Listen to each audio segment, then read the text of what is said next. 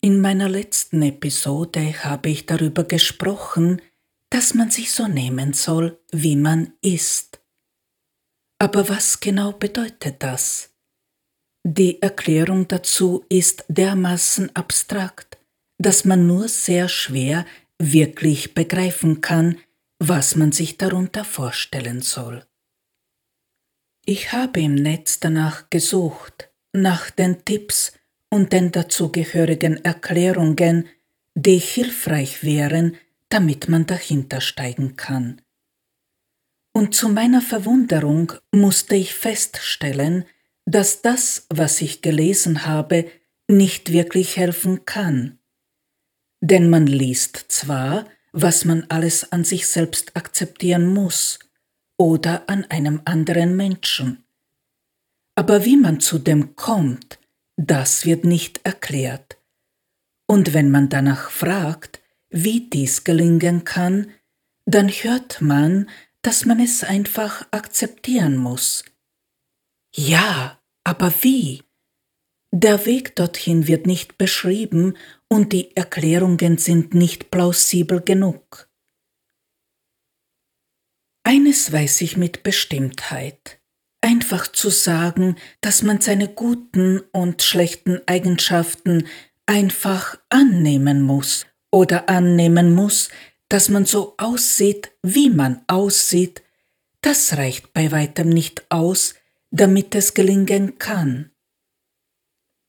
Aus diesem Grund habe ich beschlossen, euch zu erzählen, wie es mir gelungen ist, mich so zu nehmen, wie ich bin. Meine Erfahrung hat mir gezeigt, dass man anhand eines Beispiels diese Sache viel besser verstehen kann, weil man dann Vergleiche ziehen und erkennen kann, wo man selbst steht und ob noch etwas fehlt.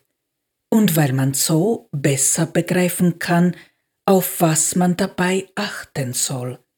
In dieser Episode erzähle ich auch, wie man die narzisstische Persönlichkeitsstörung und ADHS heilen kann.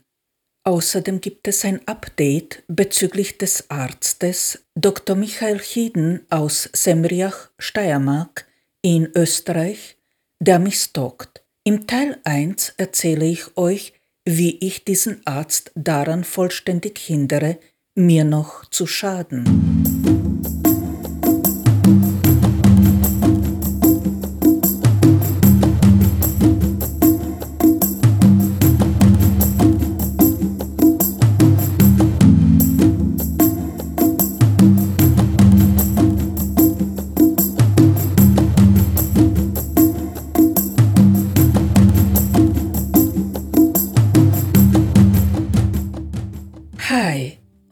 Herzlich willkommen im Gespräch mit Der Stern, eurem Podcast für die persönliche Entwicklung und Selbstfindung.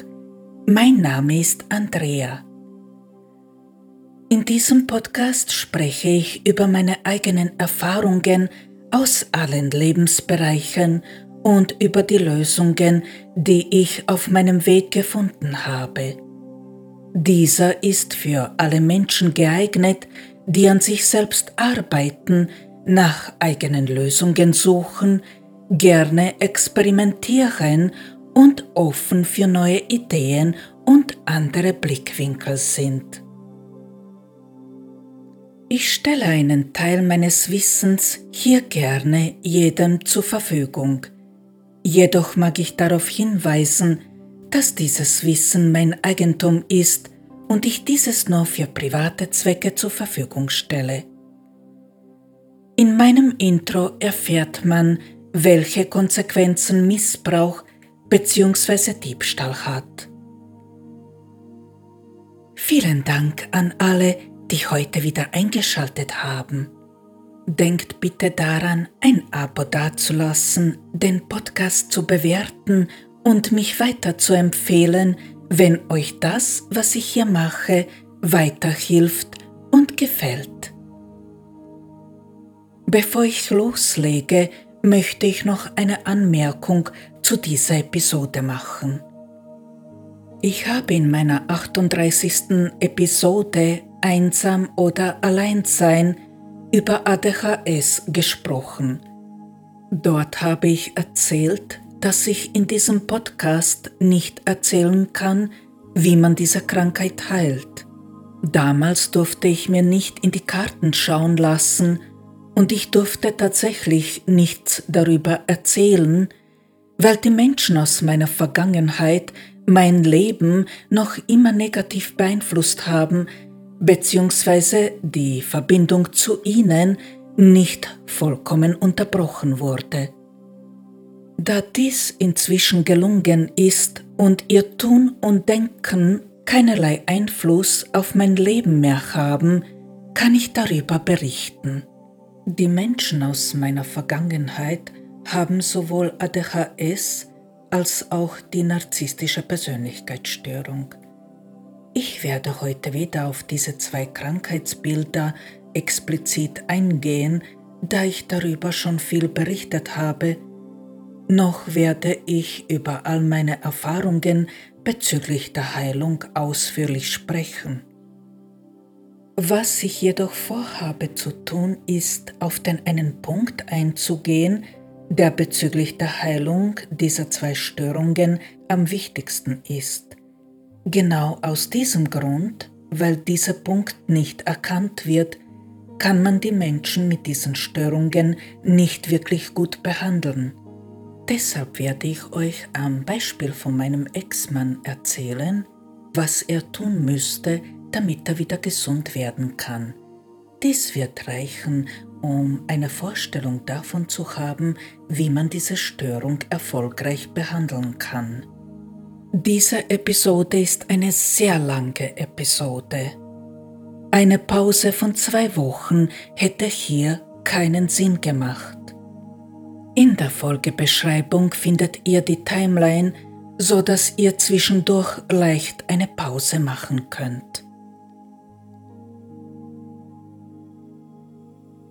Teil 1 Wie ich den Stoker Dr. Michael Chieden daran hindere, mir zu schaden. Ihr Lieben, ich bin so glücklich, so unbeschreiblich erleichtert und grenzenlos glücklich.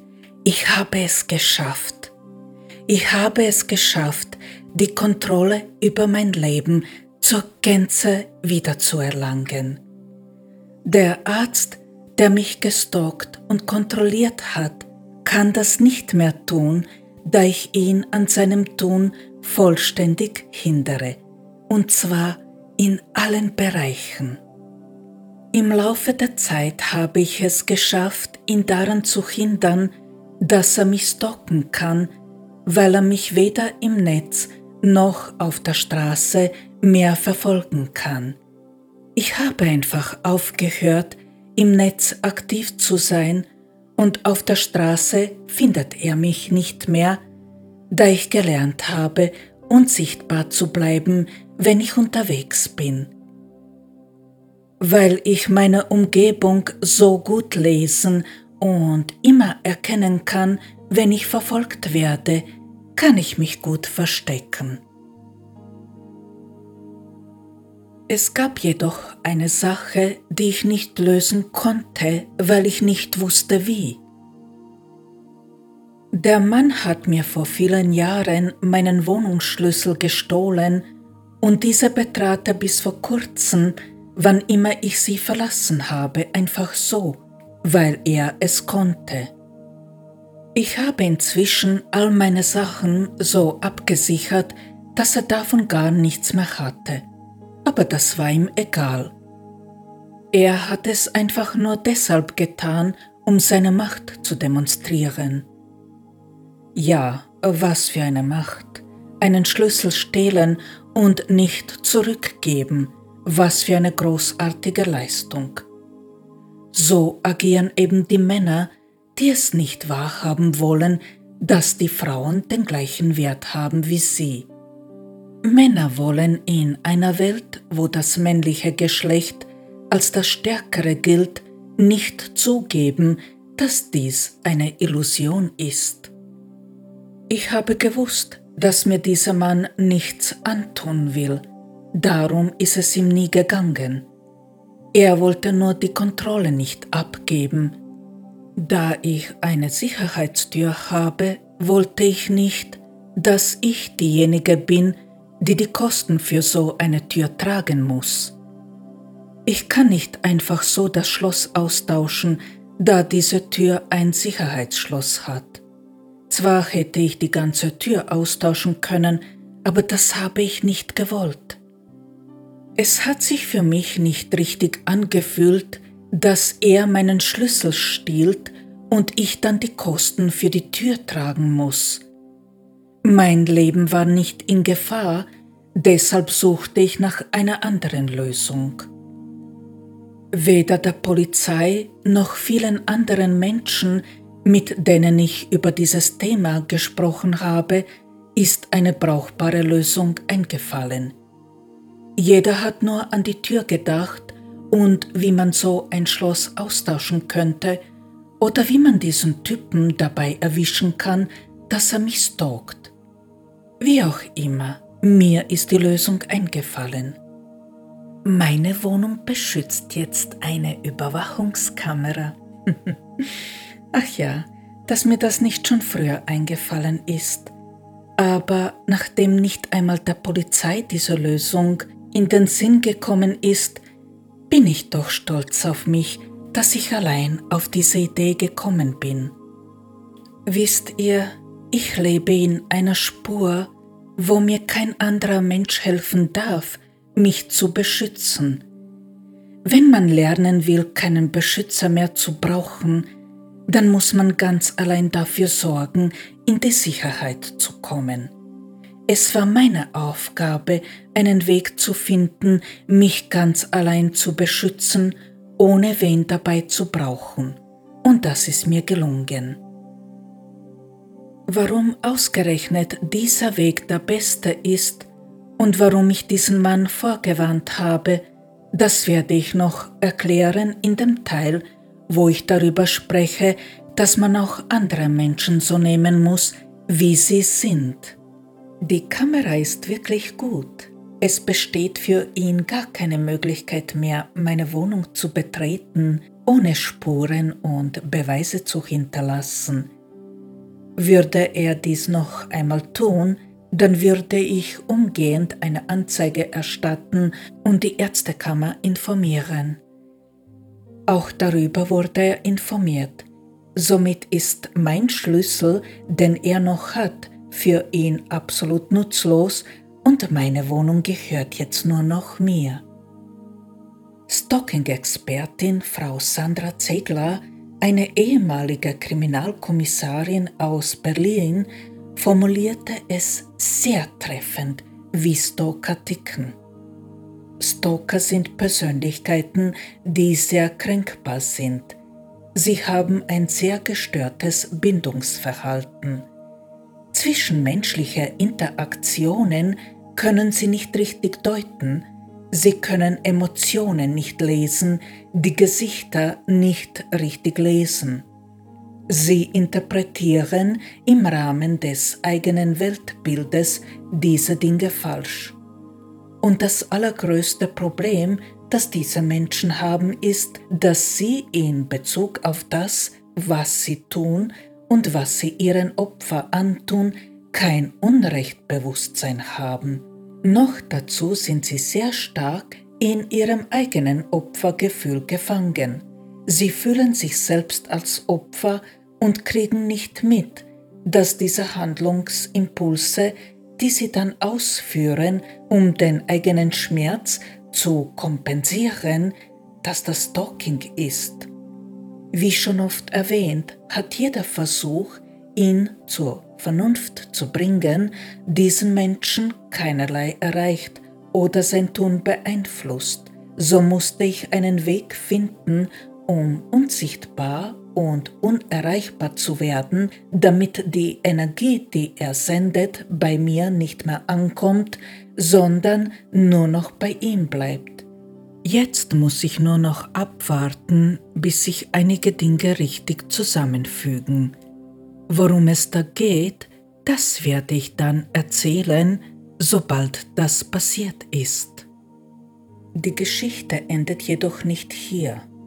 Es gab noch eine Sache, die ich tun musste, um zu erreichen, dass seine Energie gar nicht mehr durchkommen kann.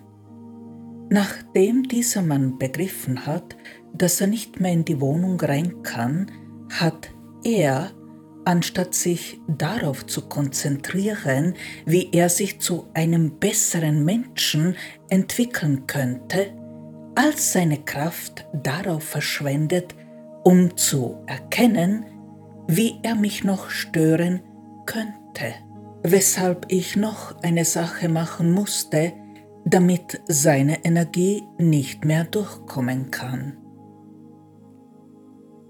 Ich musste einen Weg finden, wie ich ihn daran hindern kann, mich mit seinen dummen Gedanken zu bombardieren, denn genau das tut er, seitdem er weiß, dass er sonst nirgendwo mehr durchkommt. Wisst ihr, er weiß, dass ich alles höre, was er denkt. Ich kann das nicht verhindern, es sei denn, er hört damit auf. Gedanken kommen eben immer an, und ich kann nicht verhindern, sie zu hören, da ich Gedanken wahrnehmen kann. So bin ich auf die Idee gekommen, diese Sachen, die er tut, öffentlich zu machen.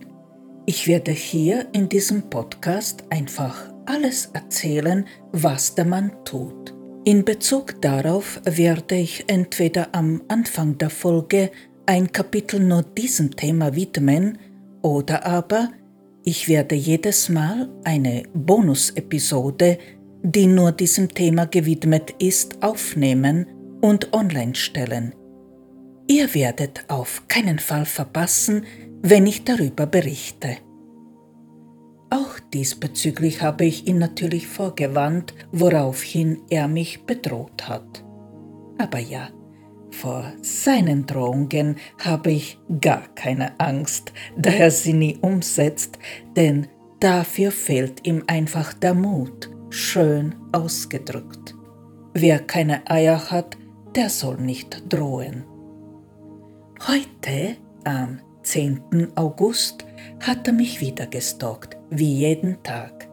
Anstatt in seine Ordination sitzt dieser möchtegern Doktor in seinem Auto vor meinem Haus und stalkt mich.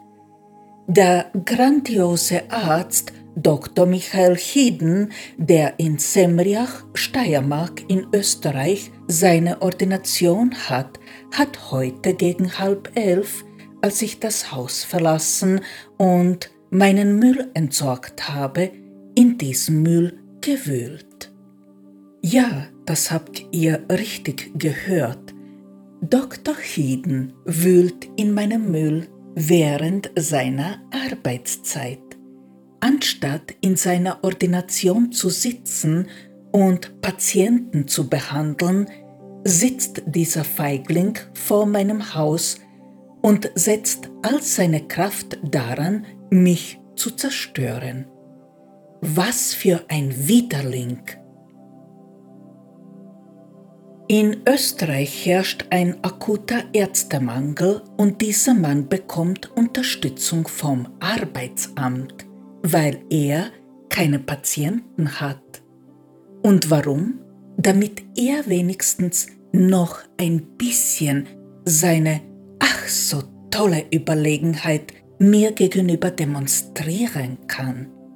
Was hat also der so feine Doktor gemacht?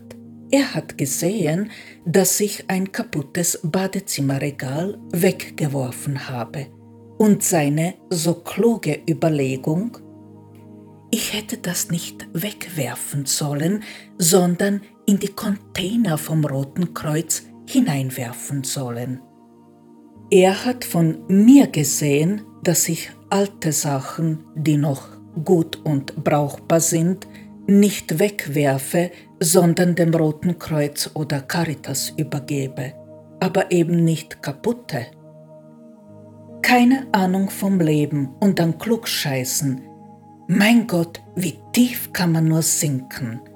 Ja, ohne Worte. Was für eine Glanzleistung. Da kann er echt stolz auf sich sein, wie klug er da gedacht hat. Och Himmel, ohne Worte. Also damit beschäftigt sich der Trottel von einem Menschen den ganzen Tag. Peinlicher geht es wohl nicht mehr. Es ist nicht meine Art, so über die Menschen zu ziehen, aber dieser Mann ist eine absolute Katastrophe. Vor vielen Jahren war das ein wirklich sehr fescher Mann und ein toller Arzt, aber heute kann ich nur noch den Kopf schütteln und mich wundern, dass mich so ein Mann angezogen hat. Sollte mich dieser Mensch jemals noch mit solchen Gedanken belästigen, werde ich diese veröffentlichen, damit auch ihr etwas zum Lachen habt. Jedoch denke ich, dass es mir damit endgültig gelungen ist, diese Tür zu schließen und er nach dem heutigen Tag nicht mehr auf die Idee kommen wird, mich mit seinen Gedanken zu belästigen. Falls nicht, jetzt hat er den Beweis, dass ich es ernst gemeint habe und ich alles veröffentlichen werde. Der Typ ist ein Kotzbrocken, ein Widerling und ganz ehrlich, ich wundere mich, dass ich jemals an so etwas Interesse gehabt habe aber jetzt ist er weg. Ich kann euch nicht sagen, wie erleichtert ich bin, dass dieser Mann weg ist aus meinem Leben nach so unbeschreiblich vielen Jahren der Qual. Er kann mir nirgendwo mehr schaden. Seine Energie bleibt jetzt wirklich nur noch bei ihm. Teil 2 Einführung eines ist Fakt. Bevor wir eine Sache an uns wirklich verändern können, müssen wir sie zuerst annehmen. Es ist nicht möglich, etwas zu verändern, bevor man dies erreicht hat. Absolut nicht. Jeder Versuch, etwas zu erzwingen, ist dazu verurteilt, zu scheitern. Niemand von uns hat sich bewusst seine Familie ausgesucht. Keiner von uns hat gesagt, dass er genau in diese Familie hineingeboren werden möchte und so aussehen möchte, wie er aussieht. Und keiner hat sich die Erfahrungen, die er mit dieser Familie gemacht hat, bewusst ausgesucht. Die meiste Zeit unseres Lebens verbringen wir damit, gegen das zu kämpfen, womit wir nicht einverstanden sind. Das Positive bzw. das, was wir in unserer subjektiven Wahrnehmung als positiv ansehen, also die guten Erfahrungen, die wir gemacht haben, nehmen wir leichter an, sofern wir sie erkennen mit den Dingen an uns, die wir nicht so gut finden, weil dies vielleicht wirklich so ist oder nur deshalb, weil wir es sind, die das glauben, mit dieser Seite können nur die wenigsten wirklich. Aber was tun? Keiner macht das absichtlich. Dies geschieht unbewusst und keiner von uns weiß, wo der Schalter ist, um diese Vorgänge zu stoppen und sie auszuschalten. Diese Sache ratet einfach in unserem Kopf. Die Gedanken und Gefühle, sie sind einfach da. Wir werden täglich daran erinnert, dass etwas da ist, was uns an uns selbst nicht gefällt. Und egal was wir dagegen tun, dies bleibt einfach bestehen. Es verschwindet nicht. Blick in den Spiegel und zack, die Erinnerung ist wieder da. Aber wie kann man aufhören, sich gegen diese Seite in uns zu wehren? Keiner der Sachen, die ich auf meinem Weg bis hierher, wo ich jetzt bin, machen musste, hat mir mehr Kopfzerbrechen bereitet als dieses Thema. Egal was ich getan habe, es war nie gut genug, damit ich mit mir konnte. Ganz ehrlich, ich war diesbezüglich wirklich an den Rand der Verzweiflung gebracht worden. Und dann, auf einmal, da habe ich es begriffen.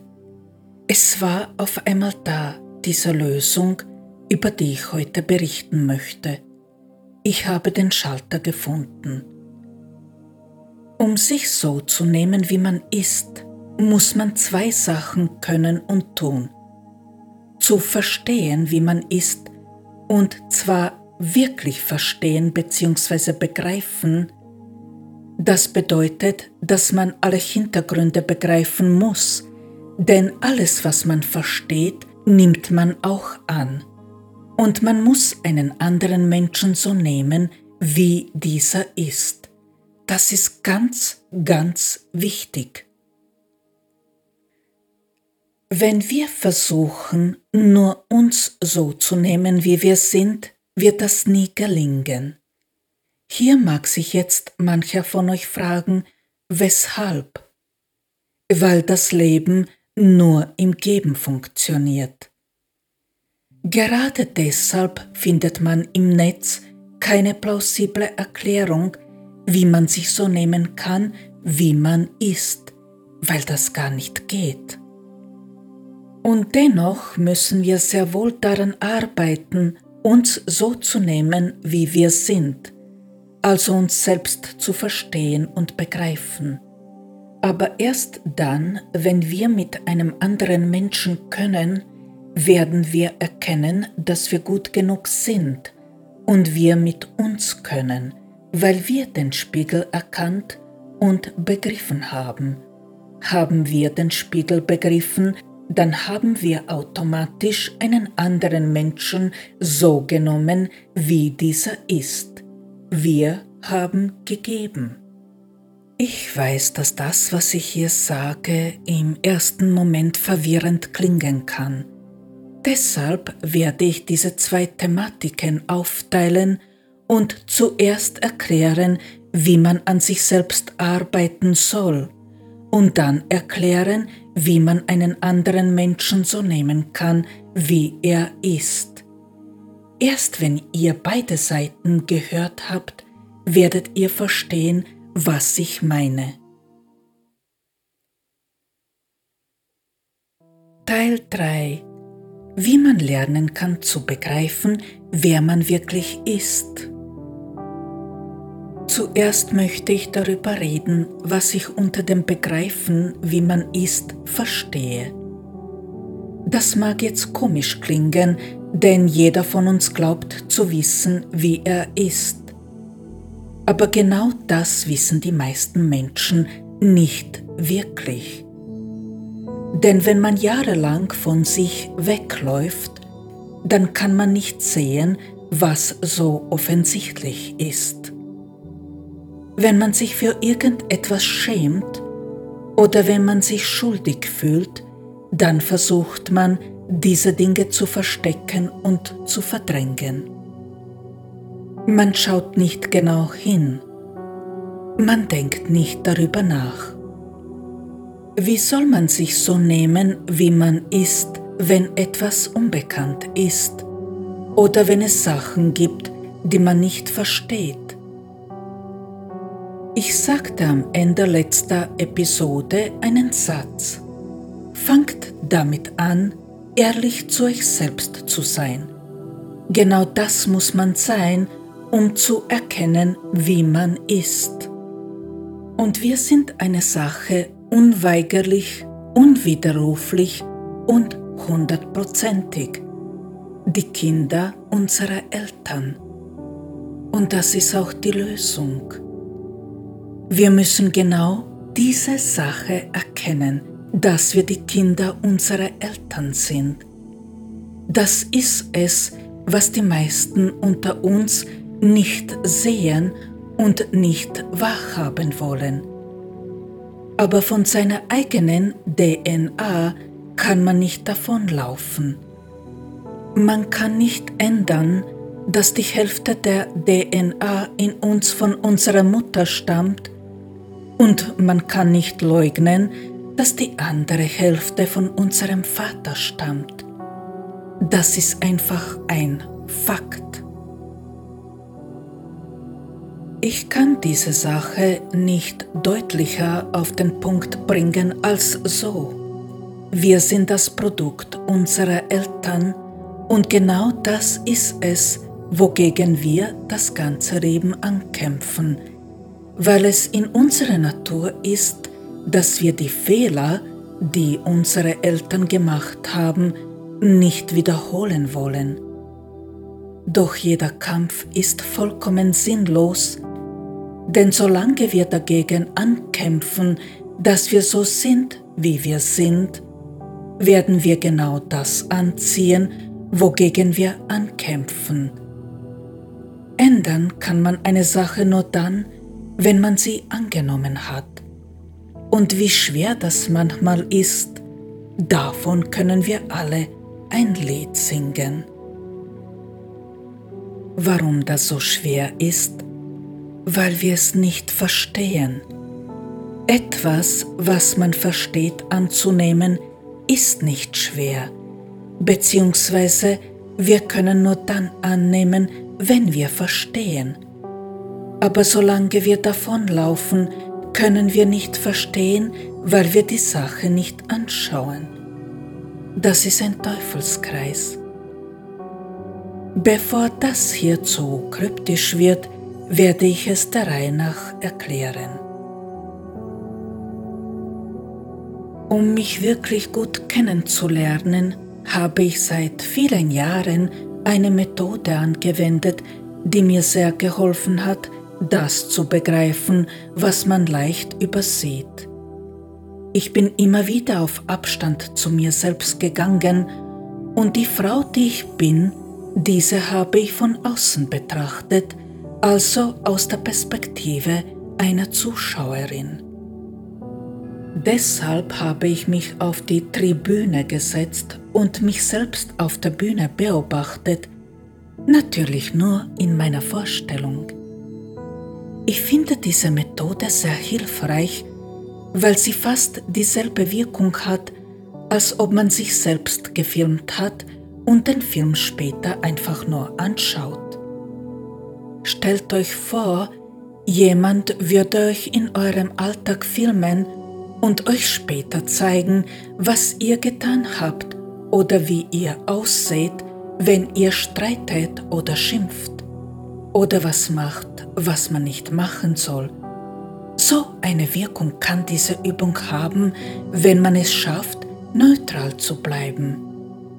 Aber was habe ich beobachtet? Mich als Kind, meine Familie und mich, als ich noch ein Kind war immer wieder. Ich habe die Szenen aus meinem Leben beobachtet, habe analysiert, wer welche Rolle angenommen hat und weshalb und wie sich wer benommen hat und so weiter. Genau diese Übung hat mir ermöglicht, dass ich im Laufe der Jahre immer mehr mit mir selbst konnte. Es war nicht so, dass ich gesagt habe, ich möchte mich gleich und auf der Stelle so nehmen, wie ich bin, denn dies hätte ja nicht funktioniert. Das war ein Prozess. Jedes Mal, wenn mich was gewurmt hat, habe ich mich betrachtet und so die eine Sache aufgelöst, die mich da belastet hat. Ich habe zum Beispiel gewusst, dass ich mit meinem Äußeren nicht kann weshalb ich oft nach einer Lösung gesucht habe, bis ich sie gefunden habe. Meine Mutter war leider eine sehr eifersüchtige Frau und weil sie auf mein Äußeres so eifersüchtig war, redete sie an mir einfach alles schlecht. Diese Sache wurde mir wirklich antrainiert, mein Aussehen als komplett falsch anzusehen. Ich war früher zu dünn hatte laut ihr zu große Nase, zu kleine Brüste, später waren meine Beine zu dick, ich passte nie. So hat sich mein Verstand daran gewöhnt, mich für alle meine Macken so richtig zu drangsalieren, mich zu malträtieren. Deshalb habe ich eine Routine entwickelt, die mir dabei sehr geholfen hat. Auf mich geschaut habe ich schon immer, aber die Lösung habe ich erst sehr spät gefunden, als ich immer mehr die Kontrolle über meinen Verstand erlangt habe. Ich habe angefangen, mich im Spiegel aufmerksam zu betrachten und zu mir zu sagen, dass ich gut aussehe, so wie ich bin. Und zwar, weil ich das so meine. Also habe ich mich so lange so hergerichtet, bis ich für mich gepasst habe. Und so hat mein Verstand durch sehr viel Ausdauer und Beharrlichkeit gelernt, dass er auf Dinge achtet, die an mir gut sind, und diese, die nicht so gut sind, werden nicht mehr beachtet. Jedes Mal, wenn er etwas findet, was nicht passt, mache ich Folgendes.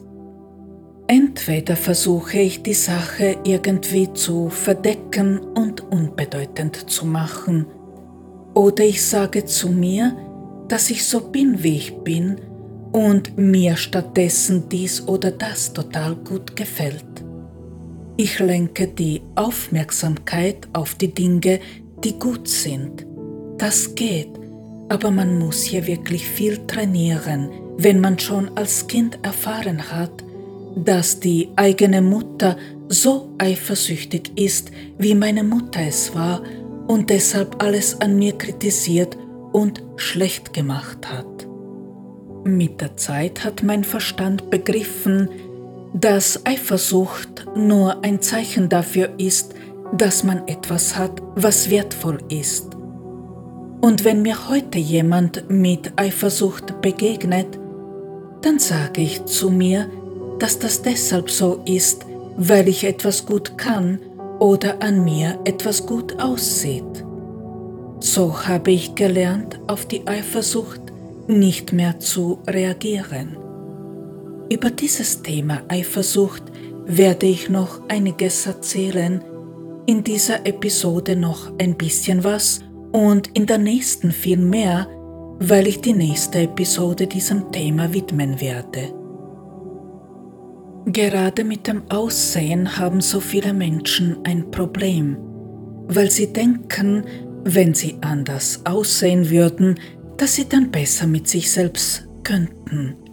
Aber das stimmt so nicht. Wenn man sich in seinem Inneren nicht verändert, dann nutzt die Veränderung im Außen absolut nichts, da man gleich unzufrieden bleibt. Ich habe mit der Zeit erkannt, dass ich manche Dinge an mir deshalb nicht mag, weil sie mich so an meine Eltern erinnern. Ich ändere meinem Vater sehr, einem Mann, der mich fast umgebracht hat. Erst als ich begriffen habe, dass ich meinen Vater in Wirklichkeit liebe, habe ich aufgehört damit, mich nicht mehr zu mögen. Zu dem Vater werde ich noch kommen. Und erst als ich dann erkannt habe, warum ich ihn doch liebe, habe ich angefangen, richtig zu trainieren, meinen Verstand auf die Dinge zu lenken, die an mir gut sind. Und dann trainiert man.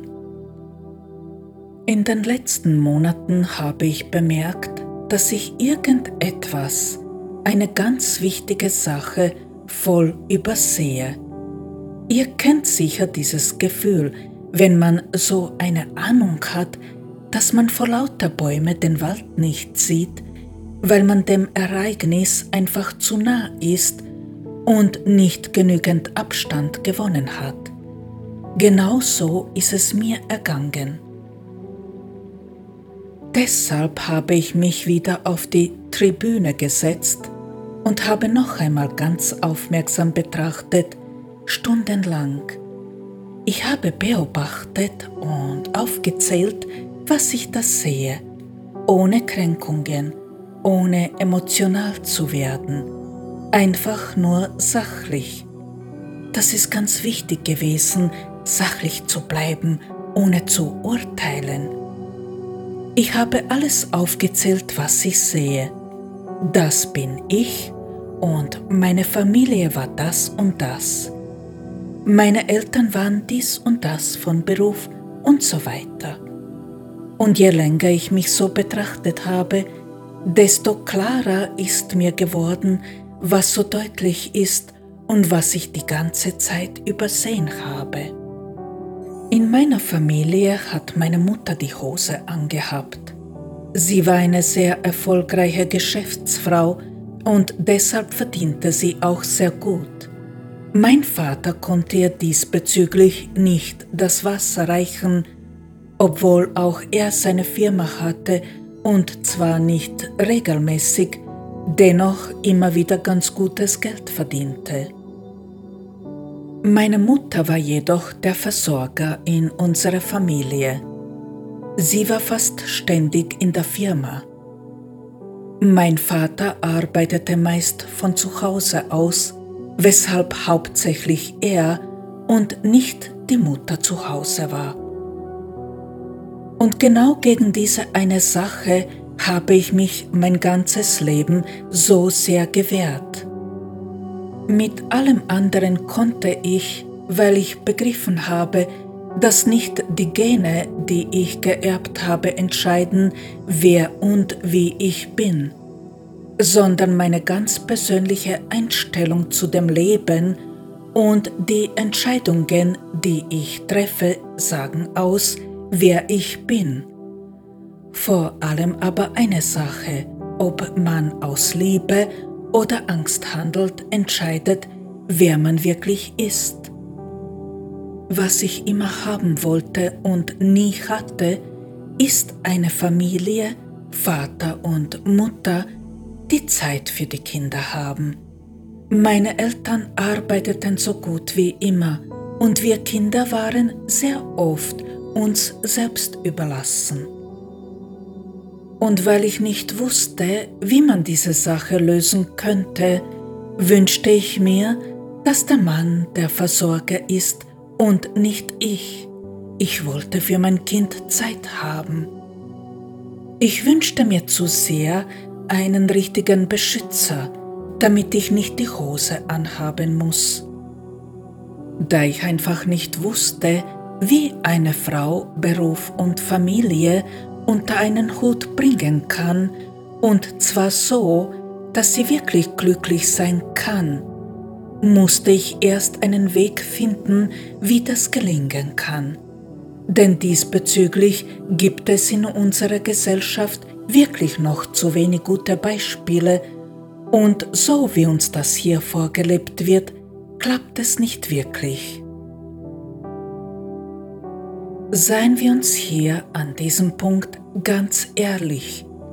Es wird darüber immer wieder gesprochen, wie die Frau Beruf und Familie unter einen Hut bringen kann.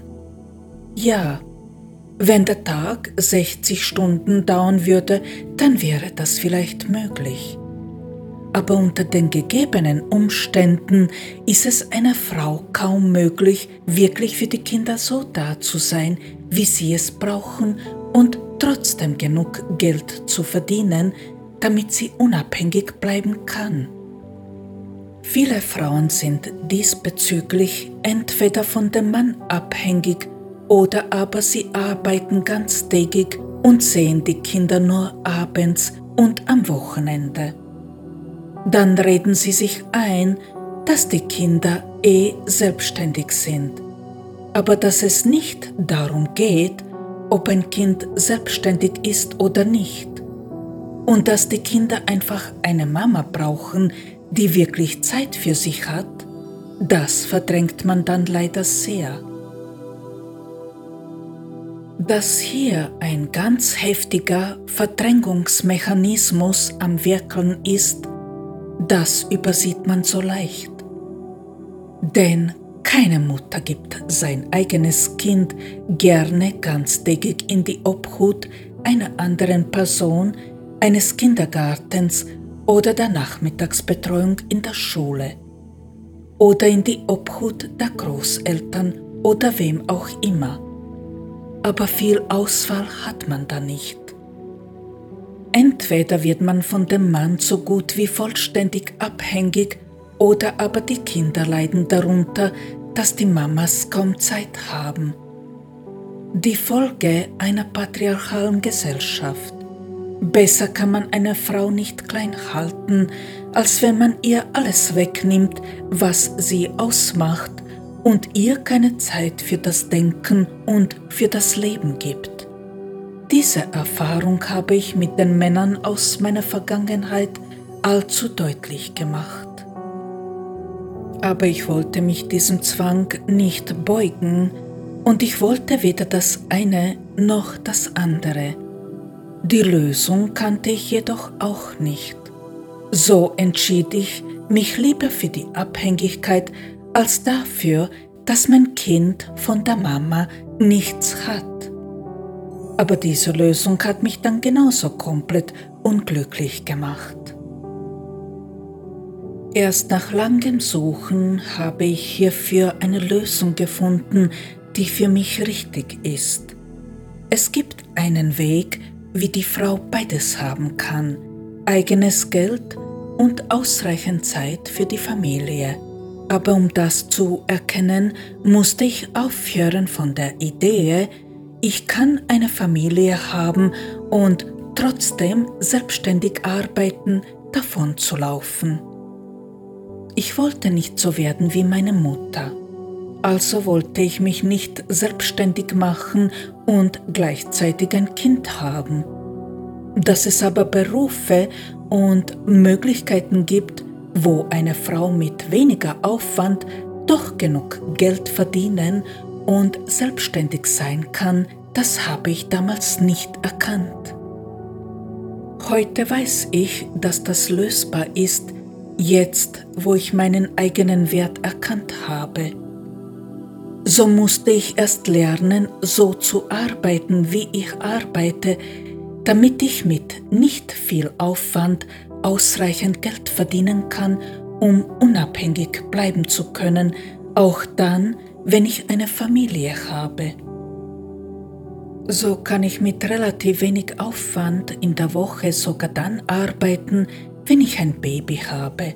Denn schließlich gibt es auch die Väter, die sich um das Kind kümmern können, während die Frau arbeitet. Diesen Punkt habe ich so gut wie nicht in Betracht gezogen, weil ich so erzogen worden bin. Ich habe als Kind erfahren, dass sich die Frau um alles und allein kümmern muss, beziehungsweise dass sich ein Mann nicht um das Kind kümmern kann, denn mein Vater war ein sehr böser Mensch. Solche Bilder prägen unbeschreiblich viel. So habe ich mir einen Mann, der auf das Kind schaut, während ich arbeite, nicht wirklich vorstellen können.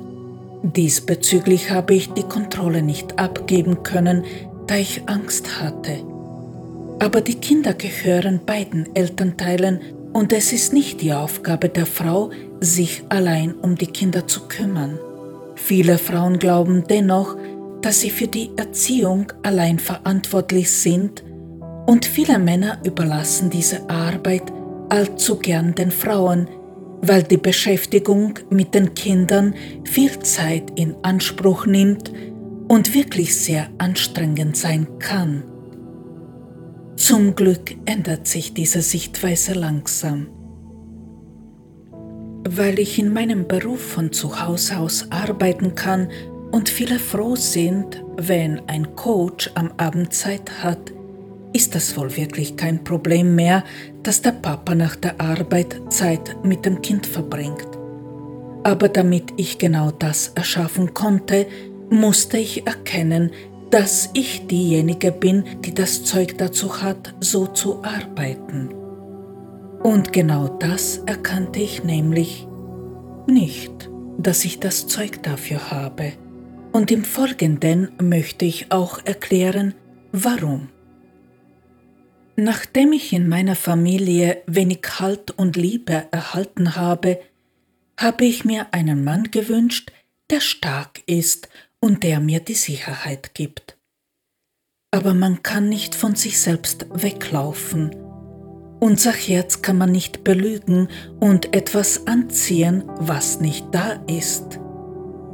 Ich habe als Kind gelernt, dass ein Mann nicht stark ist und die Frau die Hose anhaben muss, und die Männer, die ich angezogen habe, haben diesem Bild entsprochen. So habe ich die ganze Zeit versucht, meinem früheren Ehemann und später besten Freund, zumindest glaubte ich, dass er mein bester Freund ist, bis ich erkannt habe, dass er das gar nicht ist, zu helfen, sich selbstständig zu machen und habe nicht erkannt, dass das auf diesem Wege niemals gelingen wird. Denn ich bin diejenige, die viel mutiger ist als er. Ich wurde schon als Kind darauf vorbereitet, das Geschäft meiner Mutter zu übernehmen. Dafür habe ich in Österreich eine Privatschule besucht, damit ich die Ausbildung habe, die meine Mutter hatte. Aber ich bin dann in Österreich geblieben, ganz allein, und ich hatte überhaupt keinen Plan, wie es hier weitergehen soll. Wisst ihr, zu Hause bei meiner Familie fühlte ich mich doch sicherer, auch wenn meine Familie sehr zerrüttet war. Aber ich hatte dort dennoch eine große Familie und einige Familienmitglieder gaben mir Halt. Zudem hat meine Familie großes Ansehen gehabt was mich zusätzlich gestützt hat. Außerdem hatte ich dort viele Freunde und meine Existenzsicherheit durch die Firma meiner Mutter. Ich hatte dort recht viel Selbstvertrauen, denn ohne dieses Selbstvertrauen hätte ich nicht meine Sachen gepackt und einfach in Österreich eine Privatschule besucht. Noch hätte ich mich nachher entschieden, hier zuerst arbeiten zu wollen und am Ende alles aufzugeben und zu bleiben.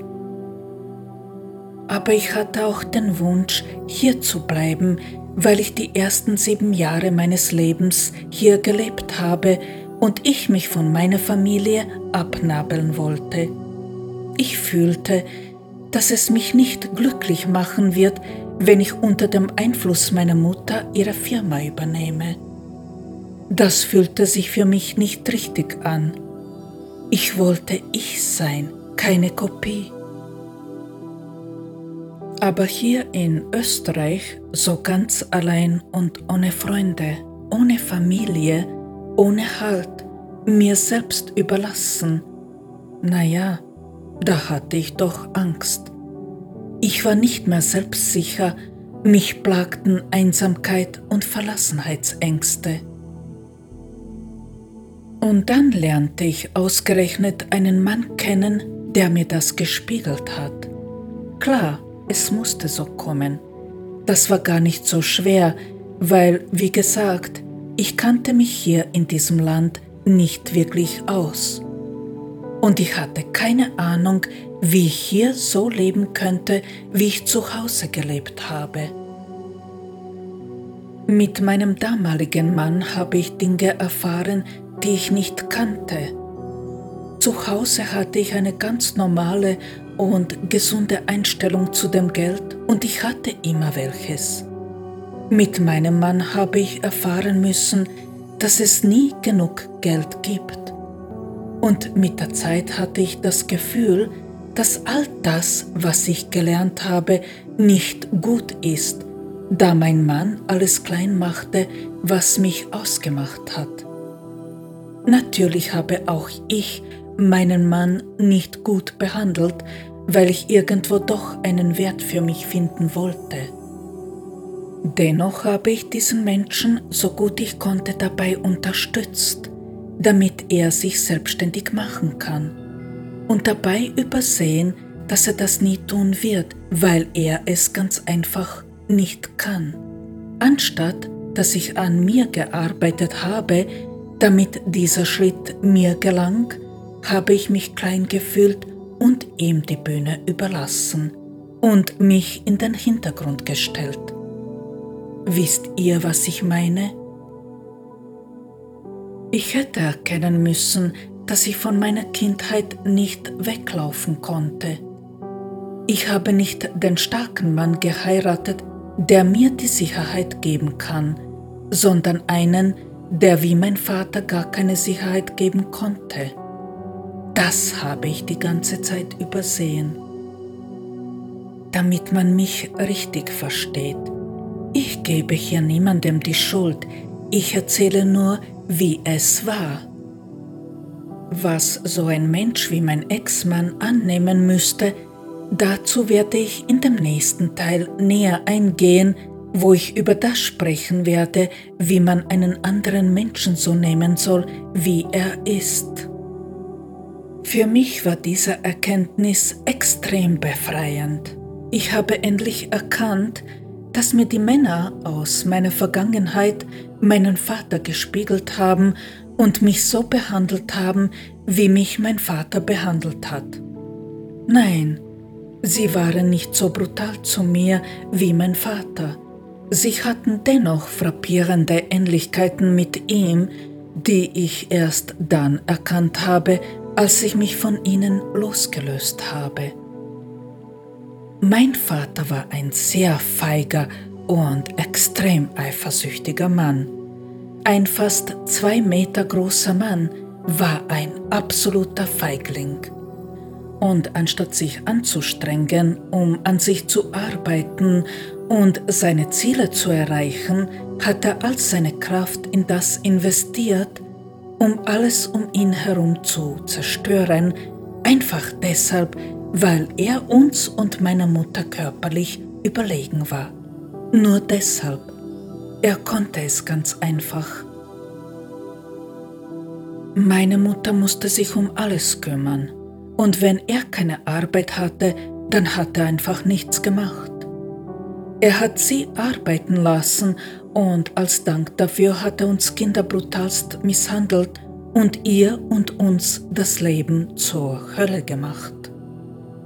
Das habe ich die ganze Zeit übersehen, dass ich eine starke Frau bin und die Männer aus meiner Vergangenheit feige Menschen sind, die genau aus diesem Grund versucht haben, mich klein zu halten, damit sie sich besser fühlen können. Ich habe mich viele Jahre in der Beziehung mit meinem Ex-Mann klein gefühlt, weil ich keine Österreicherin bin und er schon. Ich dachte, ich habe deshalb nicht den Wert, den er hat. So musste ich erst lernen, meinen Platz einzunehmen und das Selbstvertrauen aus meiner Kindheit wiederzufinden. Wenn wir uns so nehmen wollen, wie wir sind, dann müssen wir diese eine Sache verstehen, dass wir von unserer Vergangenheit nicht davonlaufen können. Diese Sache, die habe ich erst am Ende begriffen, als ich aufgehört habe, von mir davonzulaufen. Mir ist eine Sache klar geworden, dass ich nie aufgehört habe, meine Eltern zu lieben. Ich habe gewusst, dass ich mich am Ende erinnern und genau das erkennen werde, dass ich meine Eltern immer geliebt habe, auch wenn sie so brutal waren. Dass ich sie immer schon geliebt habe, das habe ich nicht vergessen. Ich habe es nur begraben aber zwischendurch ist diese Erinnerung hochgekommen. Jetzt, wo ich den Schmerz losgelassen habe, ist diese Erinnerung wieder ganz da. Ich erinnere mich, dass ich als Kind die Menschen, die meine Eltern waren, die Personen, die sie sind, einfach nur geliebt habe. Jedes Kind liebt seine Eltern bedingungslos, bis man dem Kind beibringt, dass die Liebe der Eltern Bedingungen hat. Dann fangen wir an, dieses reine Gefühl, das wir als Kind haben, langsam aber sicher zu begraben. Und hoch kommt das Gefühl, dass wir ungerecht behandelt werden, sofern das der Fall ist. Bei mir war das auf alle Fälle so. Ich habe in der Folge, wo ich darüber gesprochen habe, dass man auf die Menschen nicht böse sein sollte, da dies auf einen selbst zurückfällt, darüber geredet, dass ich nicht auf die Menschen, die mir wehgetan haben, böse bin. Ich bin es wirklich nicht mehr. Aber das bedeutet nicht, dass ich das Verhalten mir gegenüber einfach so zulasse, dulde, gutheiße. Heute habe ich diese Fähigkeit ganz heraus, dass ich imstande bin, den Menschen von seinem Benehmen zu unterscheiden. Ich bin nicht mehr auf die Menschen böse, aber manches Verhalten lehne ich ab. Deshalb kann ich spüren, dass ich meine Eltern geliebt habe und sie immer noch liebe. Ihr Verhalten mir gegenüber lehne ich jedoch ganz ab. Das, was sie mir angetan haben, das war ganz sicher nicht in Ordnung. Mein Vater war ein Mensch, der seinen Schmerz nicht heilen wollte, der seine Unzulänglichkeiten an uns Kindern und seiner Frau ausgelassen hat und meine Mutter ihre an mir. Aus diesem Grund hatte ich irgendwann entschieden, dass ich diese zwei Menschen nicht mehr sehen will, weshalb ich den Kontakt vollkommen abgebrochen habe. Aber nicht, weil ich sie nicht mehr sehen wollte, sondern damit sie aufhören, sich und mir zu schaden, denn dies hatte gerade für sie schlimme Konsequenzen. Manche Menschen denken, dass es einfacher ist, den Kontakt abzubrechen und dass man das tut, weil dies ein einfacherer Weg ist. Aber das war in meinem Fall keinesfalls so. Ich habe den Kontakt deshalb abgebrochen, weil ich in Österreich lebe. Meine Familie wohnte zu weit weg und ich konnte nicht an diesem Thema auch noch arbeiten, wo sie es eh nicht wollten. Mein Vater ist schon lange tot, so dass ich diese Sache mit ihm nicht hätte bereinigen können. Meine Mutter ist nicht so lange tot, aber sie wollte sich mit dem gar nicht auseinandersetzen. Sie wollte, dass ich meinen Mann verlasse und sie hat mich diesbezüglich immer wieder malträtiert. Also habe ich den Kontakt abgebrochen. Aber leicht ist mir das ganz sicher nicht gefallen. Ich musste es tun, damit kein größerer Schaden mehr entstehen und die Energie meiner Mutter bei ihr bleiben kann. Sie konnte dann frei entscheiden, ob sie sich ändern will oder nicht. Und sie wollte sich nicht ändern, das habe ich akzeptiert. Warum ich dennoch meine Eltern lieben kann? Weil ich weiß, dass ich sonst nie so geworden wäre, wie ich bin, wenn ich nicht die Eltern gehabt hätte, die ich gehabt habe. Und das ist eine Erkenntnis, die sicherlich lange Zeit schmerzt. Wisst ihr, wir Menschen können uns erst dann annehmen mit all dem, wie wir sind, wenn wir den Schmerz losgelassen und aufgehört haben, etwas persönlich zu nehmen. Es ist absolut natürlich und absolut normal, die Erfahrungen persönlich zu nehmen. Wir müssen erst im Laufe des Lebens lernen, Rache und Hassgelüste abzulegen. Denn Schmerz kann man erst dann ablegen, wenn man das Gesamtbild erkannt und dieses begriffen hat. Hätte mich meine Mutter nicht gedemütigt, ich hätte den Wunsch in mir nicht entwickelt, ihr zu beweisen, was ich kann.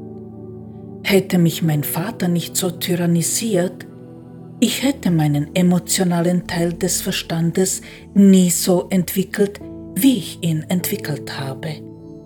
Im Grunde habe ich genau durch diese Erfahrung mit meinem Vater gelernt, mich so zu schützen, wie ich heute kann, dank meines Verstandes. Ihr wisst, wie der Trotz funktioniert. Und trotzig wird man dann, wenn wir gedemütigt werden, wenn uns gesagt wird, dass wir etwas nicht erreichen können, nicht fähig sind und so weiter.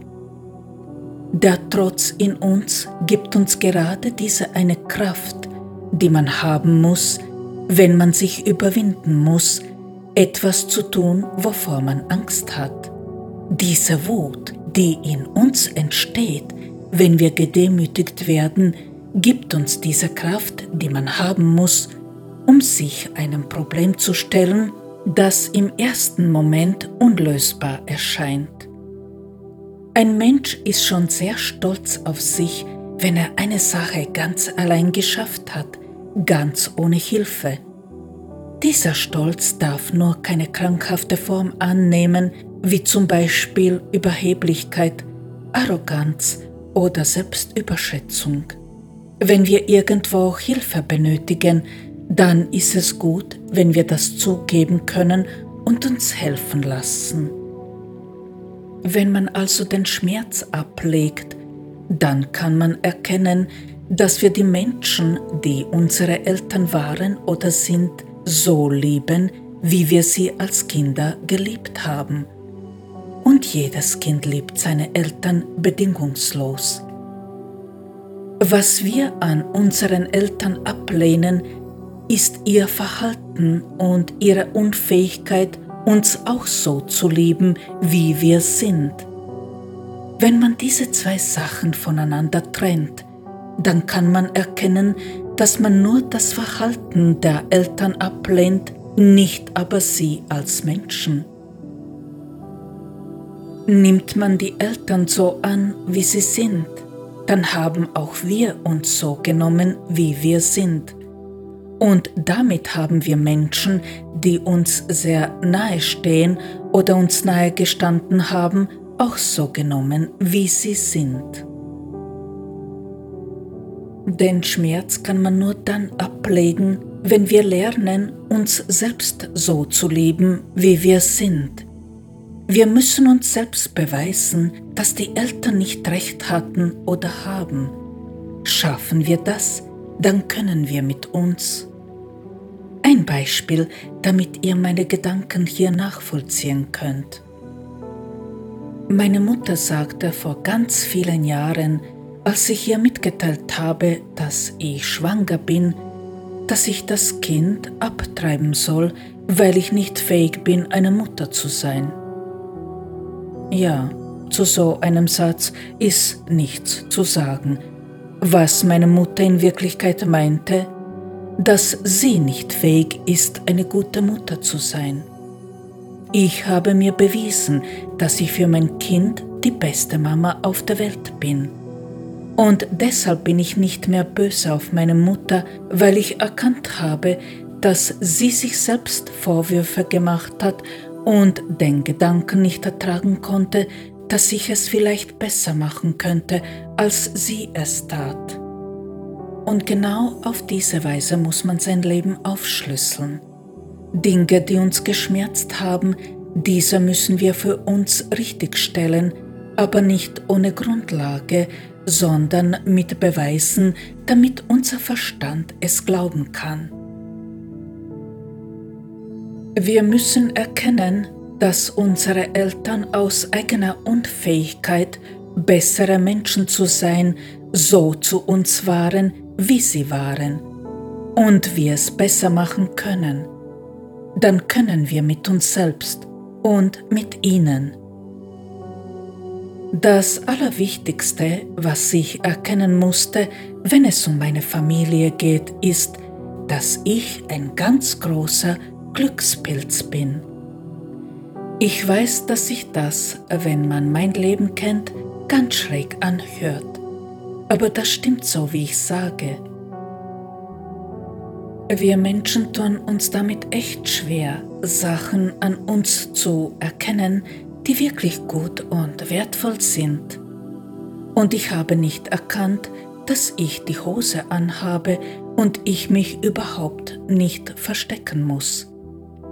Ich habe es deshalb nicht erkannt, weil ich mich für das Erlebte in meiner Kindheit schuldig gefühlt habe. Es dauert lange, bis man diese Schuld ablegen kann. Diesen Zusammenhang habe ich erst dann erkannt, Als ich erkannt habe, dass ich aufgrund dieser Erfahrungen imstande bin, das Glück immer zu spüren, weil ich in meinem Leben schon so oft Glück gehabt habe. Es ist nicht möglich, Glück zu fühlen, wenn man nicht erfahren hat, dass man so viel Glück hat. Und ich hatte so verdammt viel Glück in meinem Leben.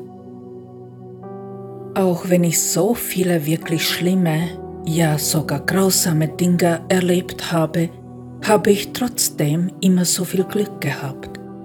Denn ich habe mich immer retten können. Wisst ihr, wer nie etwas erlebt, was ihm zeigt, dass er am Ende Glück gehabt hat, der kann diese Emotion nicht fühlen. Wer jedoch immer wieder etwas erlebt, wo er sich im letzten Moment rettet, der kann schon sagen, dass er Glück hat, weil er das fühlt. Und wenn man sich umschaut, dann sieht man, wie oft die Menschen kein Glück haben. Mich hat im Leben doch nie jemand vergewaltigt, obwohl es oft Versuche gegeben hat. Mich hat nie jemand umgebracht. Andere haben viel weniger Glück. Ich konnte immer entkommen. Das ist wahres Glück, wenn man unbeschadet entkommt. Kein Geld, keine Macht, kein Reichtum, kein Besitz, ja nicht einmal ein anderer Mensch kann einen Menschen das lehren.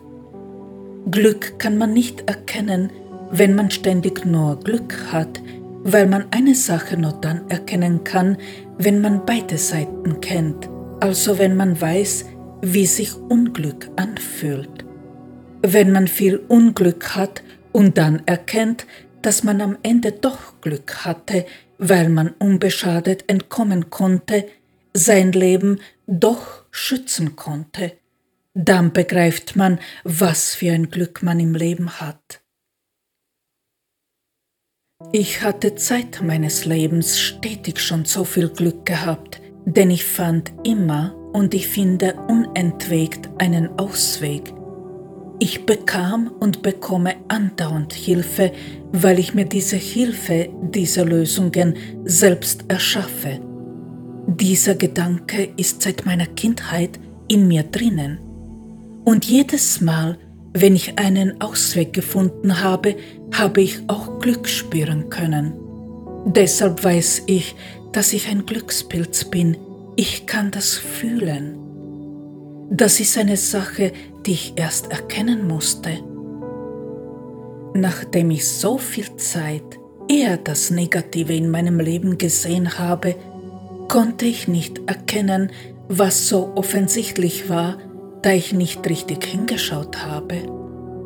Und nur deshalb kann ich immer und jederzeit fühlen, dass ich ein Glückspilz bin das muss man können, wenn man das erschaffen will, was ich erschaffe.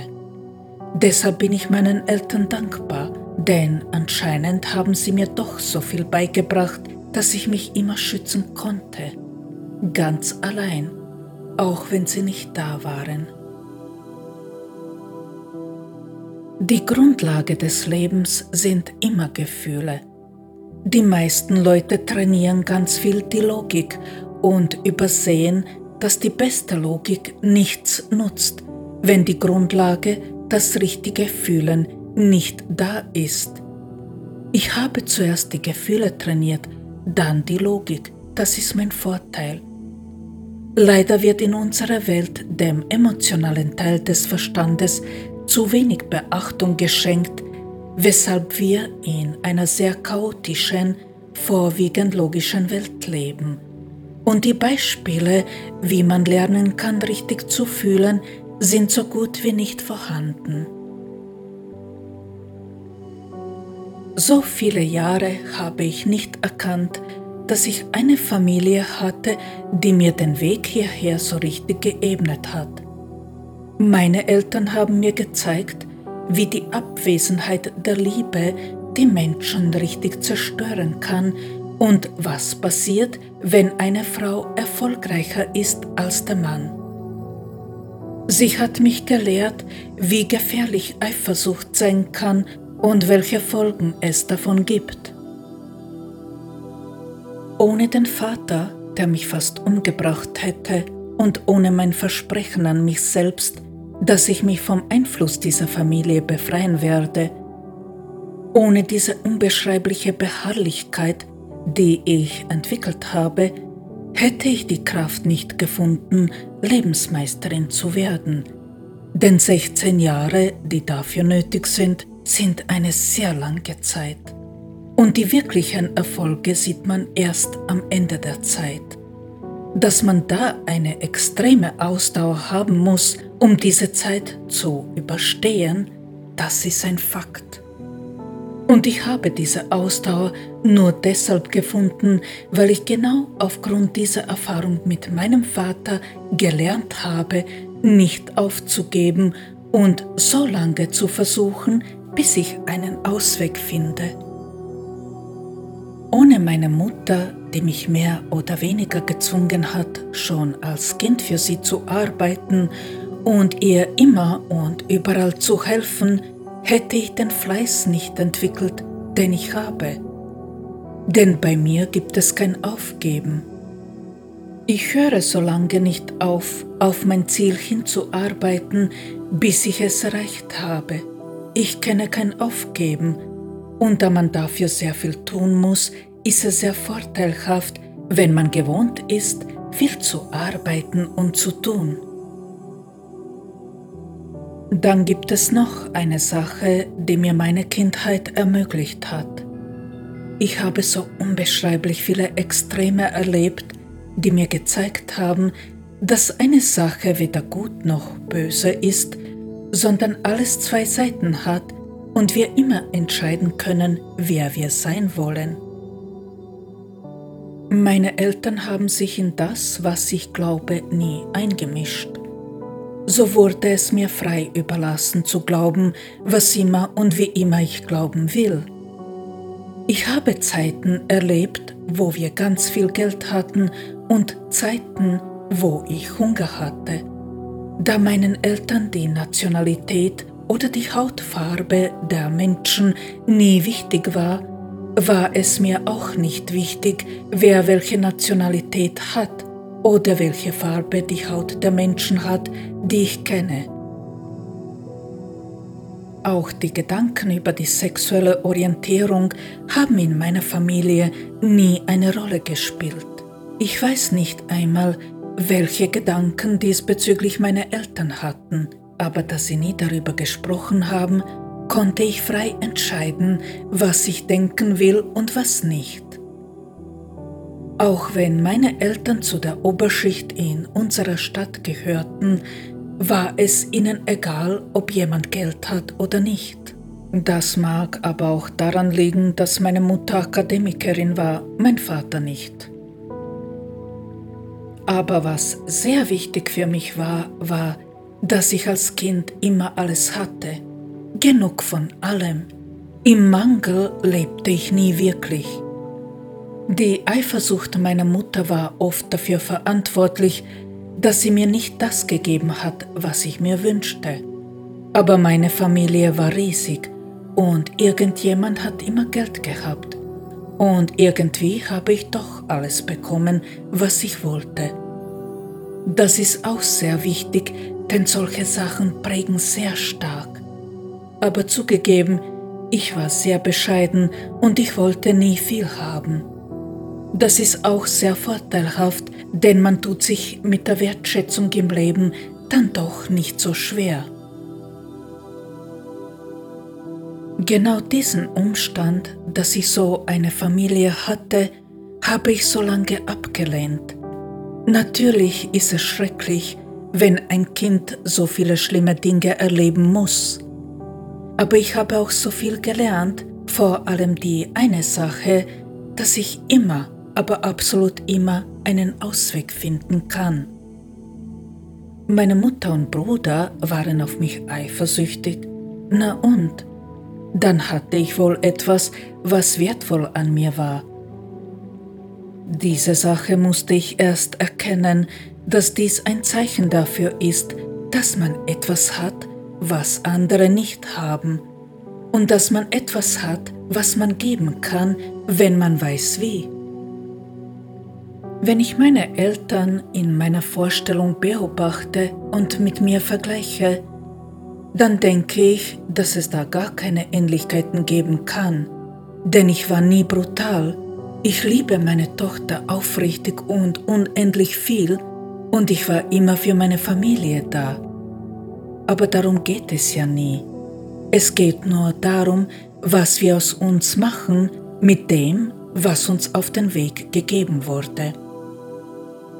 Wisst ihr, wir sind so, wie wir sind, aber was wir immer, aber absolut immer entscheiden können, ist, ob wir aus Liebe oder aus Angst handeln werden. Diese zwei Sätze verbergen die Lösung für alles. Es geht ja nicht darum, dass wir gleich sind wie unsere Eltern. Es geht nur darum, dass wir gewisse Charakterzüge unserer Eltern haben.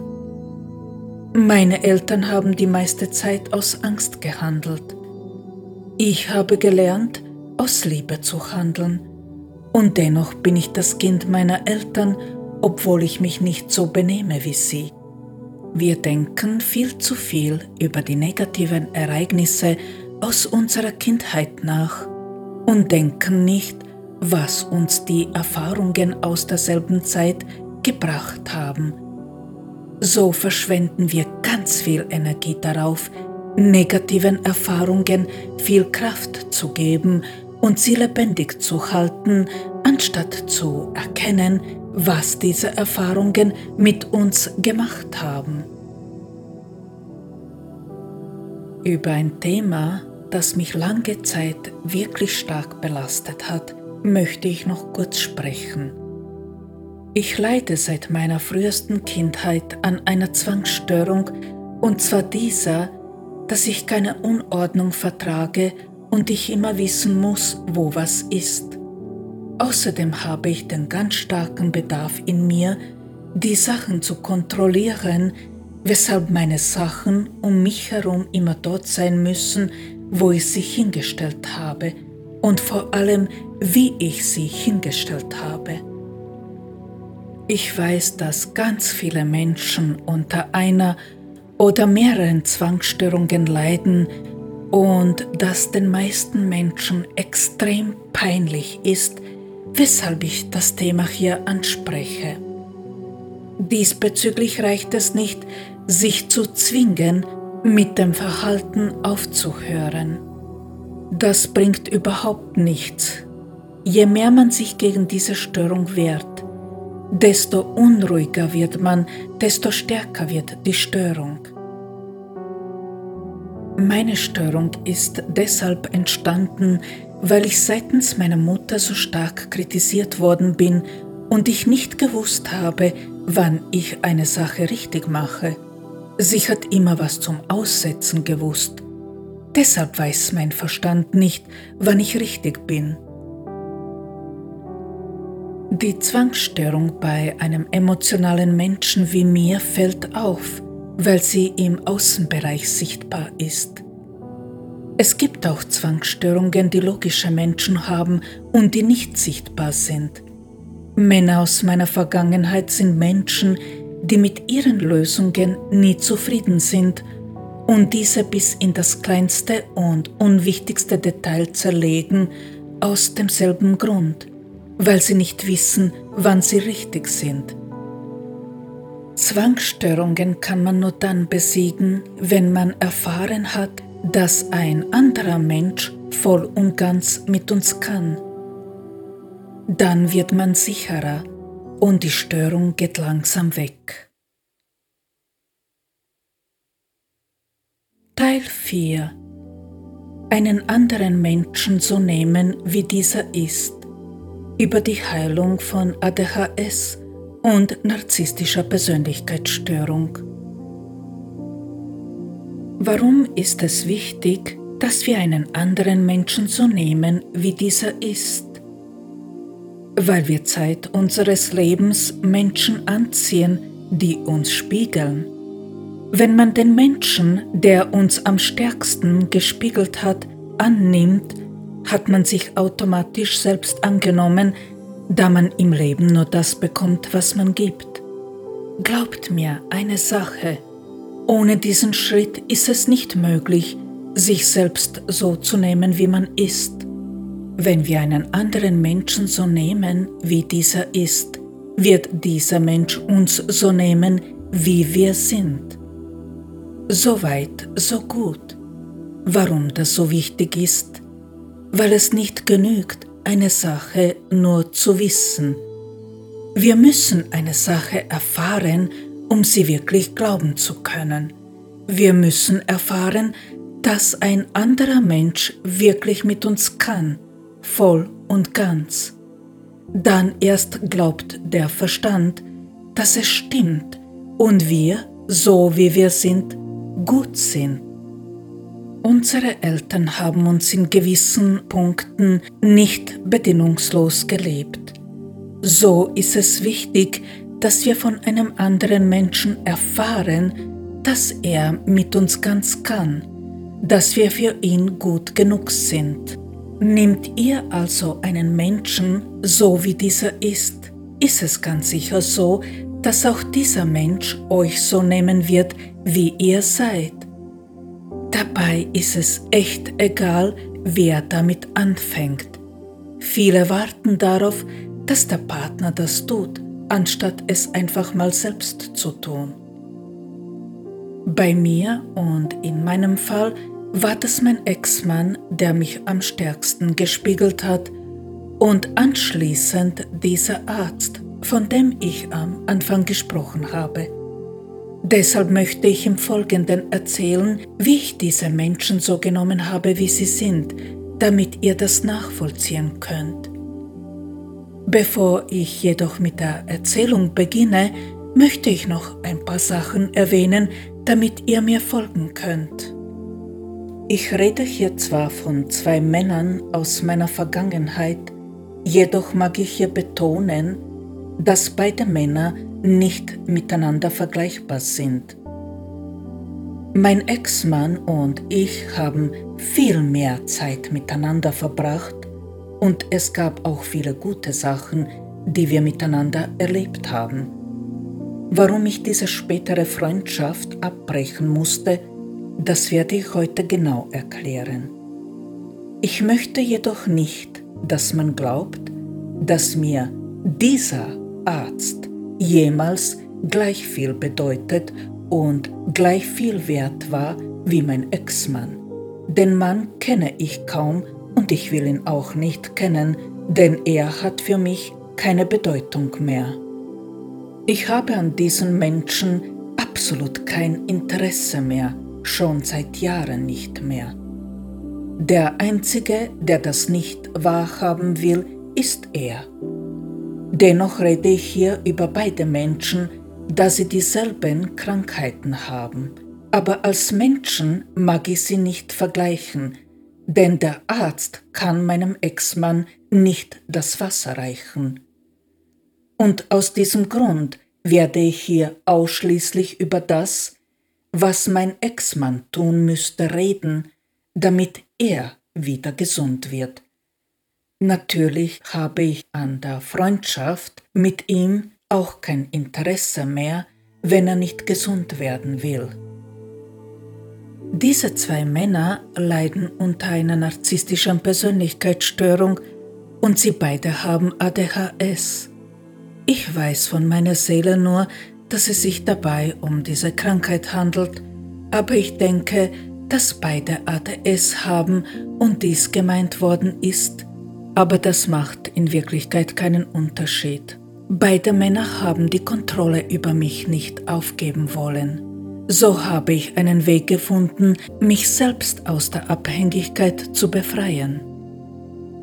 Ich habe einmal in meinem Podcast erwähnt, dass ich nichts mehr sagen werde, was diesen Menschen helfen wird, weil sie mich massivst gestalkt haben und wie für Narzissten üblich behauptet haben, dass sie an gleichen Themen arbeiten wie ich.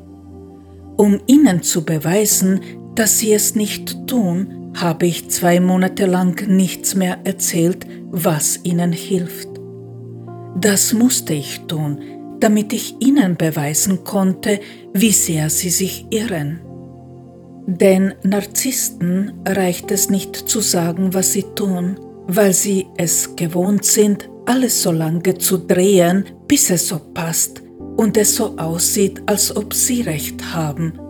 So musste ich diejenige sein, die ihnen beweist, dass sie sich irren. Nur so lernt ein Narzisst. Das musste ich machen, denn eine Sache kann so ein Mensch nicht. Zugeben, dass ein anderer Mensch etwas kann, was sie nicht können, sofern sie eifersüchtig sind. Und das ist auch die Sache, die ich annehmen musste, dass diese Männer nur deshalb schweigen, damit sie sich mir gegenüber überlegen und stärker fühlen. Wenn jemand schweigt, der hat was zu verstecken und das sind Sachen, die man anschließend fast nicht beweisen kann, aber nur fast, denn ich konnte es tun. Ich musste also einen Weg finden, um ihnen trotzdem den Weg zu zeigen, wie sie sich so nehmen können, wie sie sind, und sie gleichzeitig daran hindern, mein Werk die ganze Zeit zu sabotieren und zu zerstören. Und das hier muss ich genauer erklären. Die beiden Männer haben die ganze Zeit gehofft, dass ich doch noch was von ihnen will, denn Narzissten besitzen nicht die Fähigkeit, selbst zu erkennen, dass sie so sind, wie sie sind, sie so nicht willkommen sind. Sie können nicht damit aufhören, alles zu verfolgen, was ich mache, weil sie den Bedarf, alles zu zerreden und Fehler bei mir zu finden, nicht einstellen können. Sie sind es so gewohnt, mich in allem auszubessern, damit sie sich dann gut fühlen können, dass sie damit nicht aufhören können und auch nicht wollen. So bin ich diejenige gewesen, die das unterbinden musste, damit ich frei werden kann. Und dafür musste ich ihnen das Wissen geben, damit sie heil werden können, denn dieses Wissen gibt es so nicht und sie allein können nicht erkennen, was sie falsch machen. Ich musste ihnen nur beweisen, wie krank sie sind und den Weg zeigen, wie sie wieder gesund werden können, aber ob sie sich heilen werden oder nicht, das ist eine Sache, die mich nichts angeht. Meine Aufgabe bestand ausschließlich darin, sie daran zu hindern, mich weiterhin zu kontrollieren, was typisch für Menschen ist, die sich überlegen fühlen und damit konnte ich verhindern, dass ihre Energie zu mir durchkommen kann. Das nennt man einen Menschen in seiner Vollkommenheit erkennen. Das nennt man Handeln aus Liebe. Nicht, weil ich in diese Menschen verliebt bin oder irgendwas von ihnen will, sondern weil ich ein Mensch bin, der generell aus Liebe handelt. Ich hätte bei diesem Arzt zum Beispiel auch anders handeln können. Ich hätte mir die Kamera besorgen und ihn heimlich filmen, dann anzeigen können, ohne ihn zu warnen. Das hätte Angst getan. Das hätte ein Mensch getan, der voller Rache oder Hass ist, aber nicht ein Mensch, der aus Liebe handelt. Nichts anderes bedeuten diese Worte. Ich erkenne die Vollkommenheit und dann gebe ich das, was die Menschen benötigen, damit sie sie auch erkennen können. Das ist der Schlüssel für die Meisterschaft, vor allem für die Meisterschaft im Heilsein. Das bedeutet jedoch nicht, dass ich von diesem Arzt noch etwas will. Er hat mich gespiegelt und ich habe erkannt, was er mir gespiegelt hat. Es war meine alleinige Fähigkeit, das zu erkennen. Und indem ich ihn gewarnt habe, habe ich ihm diese Möglichkeit gegeben, es selbst zu erkennen. So handelt die Liebe. Ich hindere ihn daran, mir zu schaden, das ist alles. Er kann jetzt weiterhin so bleiben, wie er ist, oder aber er kann lernen, an sich zu arbeiten und sich zu ändern. Es ist eine ganz alleinige Entscheidung. Ich mische mich da gar nicht ein. Weder mein Ex-Mann noch der Arzt spielen noch eine Rolle in meinem Leben. Sie können jetzt frei entscheiden, was Sie aus Ihrem Leben machen möchten. Ein paar Worte zu der narzisstischen Persönlichkeitsstörung, damit ihr einen Vergleich habt. Über ADHS habe ich ausführlich in meiner 38. Episode gesprochen. Die Menschen aus meiner Vergangenheit sind Menschen, die die Logik viele Jahre intensiv trainiert haben, den emotionalen Teil des Verstandes jedoch nicht. So haben beide Männer viele Jahre nur der Logik vertraut, dem Gefühl überhaupt nicht. Der Arzt ist noch immer nur in der Logik zu Hause. Mein Ex-Mann ist der Mitte sehr nahe. Aber diesen einen entscheidenden Schritt zu erkennen, wie sehr er sich bezüglich der Liebe irrt, diesen hat er noch nicht erkannt. Für die Erziehung beider Menschen waren Frauen zuständig, die mit der Erziehung vollkommen überfordert waren. Die Väter waren nur selten anwesend. So ist es relativ einfach gewesen, dass beide Männer falsch fühlen, wenn es um eine Frau geht. Sie fühlen sich einer Frau überlegen, deshalb diese Störung. Und sie erfuhren nie, wie ein Mann mit einer Frau respektvoll und liebevoll umgeht. So haben beide Männer gelernt, dass sie nur mit einem geringen Widerstand eine Frau manipulieren können. Es ist sehr einfach zu lügen, betrügen und eine Scheinwelt vorzuleben, aber ehrlich, gerade sein, hinter sich zu stehen, das ist nicht mehr so einfach. Und diese Männer haben nicht gelernt, wie so ein ehrlicher Mensch handelt. Sie sind es, die ihre Mutter und im Fall von dem Arzt Oma angelogen, manipuliert haben und etwas vorgelebt haben, was sie nicht sind. Und sie sind damit durchgekommen. Anstatt so zu sein, wie sie sind, verdrehen sie das, was ist, so lange, bis es für sie passt. Sich so dumm zu stellen, wie diese Menschen es tun, kann ein normaler Mensch nicht. Aber das Problem ist, dass sie mit ihrem Benehmen immer durchgekommen sind. Narzissten wissen genau, dass sie lügen, dass sie betrügen, dass sie einen Menschen nur ausnutzen und dass sie sich unglaublich dumm stellen. Und sie wissen ganz genau, dass sie nicht so sind, wie sie es tun. Das ist das Gefährliche an dem Narzissmus. Bitte, ich schimpfe nicht, ich erzähle nur, wie es ist. Ich urteile nicht darüber. Zuerst bekamen sie zu wenig Aufmerksamkeit und noch weniger Anerkennung als Kind, weshalb mit der Zeit ADHS entstanden und nicht behandelt worden ist. Und aufgrund dieser Erkrankung ist es dann zu der narzisstischen Persönlichkeitsstörung gekommen, dass sie, um doch noch Anerkennung zu bekommen, sich in eine Scheinwelt begeben und diese vorgelebt haben.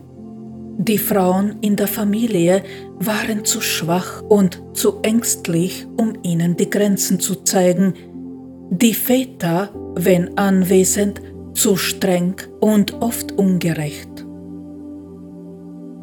Und mit Männern mit diesem Krankheitsbild hatte ich in meiner Vergangenheit zu tun. Damit das hier verständlicher wird, komme ich jetzt zu diesem Teil, wo ich genauer erkläre. Ich habe viele Jahre nicht ganz begriffen, was genau mir mein Ex-Mann spiegelt. Dass er mir meine Eltern spiegelt, das wusste ich, aber nicht, was ich dabei übersehen habe bis es auf einmal da war. Diesbezüglich bin ich wirklich viele, viele Jahre vor einem ganz großen Rätsel gestanden, weil ich nicht gewusst habe, was ich falsch mache und weil mir keiner geholfen hat, dahinter zu steigen. Ich wollte gerade meinen Ex-Mann so nehmen, wie er ist, besonders deshalb, weil sich mein Ex-Mann dies gewünscht hat. Aber er konnte mir nicht sagen, was genau ich an ihm annehmen soll. Jetzt, wo ich die Lösung kenne, weiß ich auch, warum er mir nicht sagen konnte, was ich an ihm nicht annehme, weil er selbst nicht verstanden hat, was das heißt und deshalb was anderes wollte. Er wollte, dass ich ihm erlaube, sich mir gegenüber so zu verhalten, wie er sich verhalten hat. Also dass ich es erlaube, auch grob zu bleiben, mich anzulügen, sich nicht zu kümmern und so weiter. Dass ich ihm erlaube, sich nicht ändern zu müssen und trotzdem mit ihm zu können. Aber so funktioniert das Leben eben nicht. Wenn Menschen zusammenleben wollen, dann müssen sie Kompromisse eingehen, dann müssen sie aufeinander zugehen. Und wenn das einer nicht machen will, dann ist ein Zusammenleben oder eine Freundschaft nicht möglich. Auch in der Freundschaft muss man Kompromisse schließen können und das ist eine Sache, die mein Ex-Mann nicht tun will. Damit ich die Lösung für das hier finden konnte, habe ich dasselbe getan, was ich auch bei meiner Familie getan habe. Ich habe mich auf die Bühne gesetzt und mich und die zwei Menschen beobachtet, beobachtet, wie sie mit mir umgegangen sind. Und da habe ich es erkannt. Ich habe erkannt, dass diese zwei Männer auf mich rasend eifersüchtig sind. Genau diesen Teil habe ich nicht angenommen, denn ich habe immer wieder auf diese Eifersucht reagiert. Ich bin so erzogen worden, dass ich schon als Kind gelernt habe, mich um das Wohlbefinden anderer Menschen zu viel kümmern zu müssen. Deshalb habe ich Menschen angezogen, die sich am liebsten um nichts kümmern wollten. Es hat sehr lange gedauert, bis ich begriffen und gelernt habe, dass ich nur für mein Leben verantwortlich bin und ich mich um niemanden kümmern muss, außer um mich selbst. Denn ich habe als Kind gelernt, auf die Eifersucht meiner Mutter und meines Bruders zu reagieren. Damit sie mir wenigstens ein wenig Beachtung schenken, habe ich mich um sie gekümmert. Ich habe dafür gesorgt, dass sie sich gut fühlen. Deshalb habe ich meiner Mutter so viel geholfen. Eigentlich hätte ich gleich tun können wie mein Bruder, der sich um nichts gekümmert hat. Meine Mutter hat versucht, ihn zu zwingen, mehr zu tun, aber er hat nicht darauf reagiert, ich schon. Und so habe ich gelernt, dass sobald ein Mensch auf mich eifersüchtig ist, ich zu viel gebe. Warum?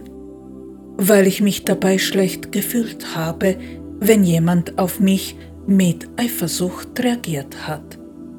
Das ist schon echt seltsam weil ich nicht gelernt habe, mich für etwas, was ich kann, gut zu fühlen, da mich meine Eltern und Bruder dann bestraft haben, wenn ich was konnte oder hatte, was sie können oder haben wollten, habe ich mich klein gemacht und habe alles getan, damit sie sich wieder gut fühlen konnten. Man kann sich nach diesem Satz vorstellen, wie sehr mich meine Familie schikaniert hat denn so komplett falsch wird man nicht einfach so. Und in diesem Moment ist mir das Licht aufgegangen. Jetzt weiß ich, warum der Arzt geschwiegen hat und warum mein Ex-Mann sich hinter seinem Schweigen und Nicht-Tun versteckt hat, weil sie eifersüchtig sind.